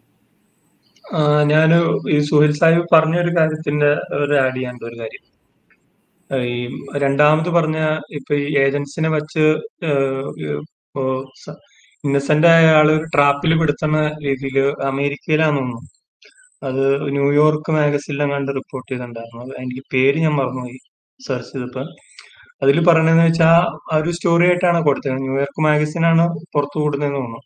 അതിൽ പറയണ ഈ ഈ സീക്രട്ട് ഏജന്റ് ആയ ഒരാൾ ഒരാളെ ഇങ്ങനെ ഒരു കേസിൽ പെടുത്തി ഒരു എന്നിട്ട് ഇവർ ഏജൻസീസ് തന്നെ സ്റ്റേറ്റ് ഏജൻസീസ് തന്നെ ഇവരെ ഇയാളെ പിടിച്ചു. ഈ ഇയാൾ ടെററിസ്റ്റ് അറ്റാക്ക് ചെയ്യണതിന് മുമ്പ് ഞങ്ങളെ പിടിച്ചു എന്ന് പറഞ്ഞ് അയാളെ പിടിക്കപ്പെട്ടു. അയാൾ ആ സാഹചര്യത്തിലേക്ക് കൊടുന്നെത്തിയത് ഒരു പോലീസ് അല്ലെങ്കിൽ ഒരു സ്റ്റേറ്റ് ഇൻഫോ സ്റ്റേറ്റിന് വേണ്ടി വർക്ക് ചെയ്യുന്ന ഒരു ഏജന്റ് ആയിരുന്നു എന്നാണ് അതിൽ പറയുന്നത്. അപ്പൊ അയാൾ ഇന്നസെന്റ് ആണ് എന്നൊക്കെ പറഞ്ഞ് ആ ഒരു സ്റ്റോറിയാണ് റിയൽ ഇതാണ്. അപ്പൊ റെഫറൻസിന് ട്രവോർ വേണ്ടി ഷെഫിൻ പ്രേക്ഷകർക്ക് വേണ്ടിയിട്ട് ട്രവോർ ആറോൺസിന്റെ മദർ ജോൺസ് എന്ന് പറയുന്ന അദ്ദേഹം അദ്ദേഹം വർക്ക് ചെയ്ത സ്ഥലത്ത് അദ്ദേഹം കൊണ്ടുവന്ന ഖാസി അഹമ്മദ് നഫീസിന്റെ സ്റ്റോറിയാണ് ഇപ്പൊ ഷെഫിൻ പറയുന്നത്. യെസ് ഓക്കെ ഞാൻ അതാണ് പേര് മറന്നുപോയി. അങ്ങനെ ഈ ലോകത്ത് നടക്കുന്നുണ്ട്. പക്ഷെ പലപ്പോഴും ആളുകൾ നമ്മൾ സ്റ്റേറ്റിന്റെ നെറേറ്റീവിനാണ് പലപ്പോഴും മീഡിയാസും ഇതൊക്കെ ഒരു ഇത് കൊടുക്കുന്ന ഒരു ഒരു അവരിപ്പോ ഈ ഹൂക്കിൽഡമുഷ് കർക്കിട എന്നുള്ള അതിൽ പറഞ്ഞ ഒരു ഒഫീഷ്യൽ സെനോഗ്രാഫേഴ്സ് മാത്രമായിട്ട് മീഡിയാസ് മാറുവാണ് പലപ്പോഴും. അതിന്റെ പ്രശ്നങ്ങളാണ് പലപ്പോഴും നമ്മൾ കാണുന്നത്. സത്യത്തിനേക്കാളും കൂടുതൽ പല ഇൻട്രസ്റ്റുകളും ആണ് വർക്ക് ആവുന്നത് okay thank you. Okay Sawad സംസാരിക്കുന്നുണ്ടോ? Join ചെയ്ത്. സവാദ്.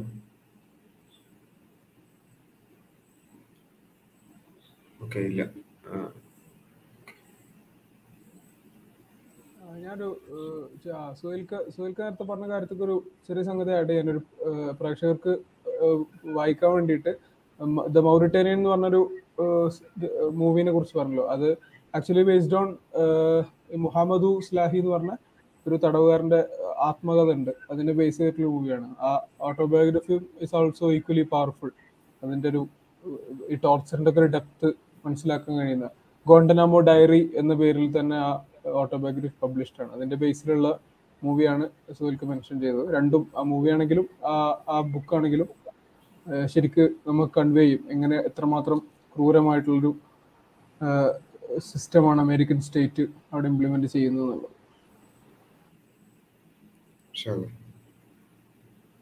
ഓക്കെ സവാദ് സംസാരിക്കുന്നുണ്ടോ? ഇല്ലെങ്കിൽ നമുക്ക് അവസാനിപ്പിക്കാം. ബാക്കിയായിരിക്കും എന്ന് പറയാനില്ലെങ്കിൽ ഷത അപ്പോ നമ്മൾ ഈ ഒരു ചർച്ചയിൽ വളരെ വലിയ ഒരുപാട് ടോപ്പിക്സിന്റെ കുറച്ച് കാര്യങ്ങൾ മാത്രമാണ് നമ്മൾ പിന്നെ ടച്ച് ചെയ്ത് പോയിട്ടുള്ളത്. ഇതിലൂടെയൊക്കെ നമ്മൾ പ്രധാനമായിട്ടും മനസ്സിലാക്കുന്നത് ഈ മെയിൻ സ്ട്രീം ആയിട്ടുള്ള ഈ ഒരു പൊതു ബോധത്തിനപ്പുറത്തേക്ക് അല്ലെങ്കിൽ ഒരു പെരിഫർ ആയിട്ടുള്ള അണ്ടർസ്റ്റാൻഡിങ്ങിന് അപ്പുറത്തേക്ക് പഠിക്കേണ്ടുന്ന അല്ലെങ്കിൽ മനസ്സിലാക്കേണ്ടുന്ന ഒരുപാട് കാര്യങ്ങൾ ഇതിന് പിന്നിലുണ്ട് എന്നൊരു ബോധ്യമെങ്കിലും ഈ ഒരു ചർച്ച കേൾക്കുമ്പോൾ അല്ലെങ്കിൽ ഈ ചർച്ചയിലൂടെ മുന്നോട്ട് പോകുമ്പോൾ നമുക്ക് ഉണ്ടാകേണ്ടതുണ്ട്. കേവലം മീഡിയ തരുന്ന അല്ലെങ്കിൽ മീഡിയ മുന്നോട്ട് വെക്കുന്ന നറേറ്റീവുകളുടെ അല്ലെങ്കിൽ അത്തരം പൊതുബോധങ്ങളുടെ പിന്നാലെ പോകാതെ അതിനപ്പുറത്തേക്ക് ചിന്തിക്കുവാനും ഇത്തരം ചില അജണ്ടകളും ഇത്തരം ചില യാഥാർത്ഥ്യങ്ങളും പിന്നിലുണ്ട് എന്നുള്ള ബോധ്യം നമ്മളെ നയിക്കുവാനും നമുക്ക് സാധിക്കേണ്ടതുണ്ട്. ആ ഒരു രൂപത്തിൽ ഉള്ള ഒരു അത്തരത്തിലുള്ള ഒരു ചിന്തയുടെ ഒരു തുടക്കമായി ഈ ഒരു ചർച്ച മാറട്ടെ. ബഹുമാനായ സുഹേൽ സാഹിബ് ഈ വിഷയത്തിൽ ഒരുപാട് നമുക്ക് ഉപയോഗിക്കാൻ പറ്റുന്ന ഒരു ബിസിനസ് പേഴ്സൺ കൂടിയായിരുന്നു. അപ്പൊ അദ്ദേഹത്തെ ഇനിയും അത്തരത്തിലുള്ള ചർച്ചകൾക്ക് നമുക്ക് കിട്ടട്ടെ എന്നുള്ളൊരു ആഗ്രഹം കൂടി പ്രകടിപ്പിക്കുകയാണ്. ഇൻഷാല്ല ഇന്നത്തെ ചർച്ച നമുക്ക് ഇവിടെ അവസാനിപ്പിക്കാം. കൂടുതൽ ഇത് ഇത്തരത്തിലുള്ള വിഷയങ്ങളും മറ്റു വിഷയങ്ങളിലുള്ള ചർച്ചകളുമായി നമുക്ക് വീണ്ടും കാണാം. ഇൻഷാല്ല وآخر دعوانا الحمد لله رب العالمين. سبحانك اللهم وبحمدك أشهد أن لا إله إلا أنت أستغفرك وأتوب إليك.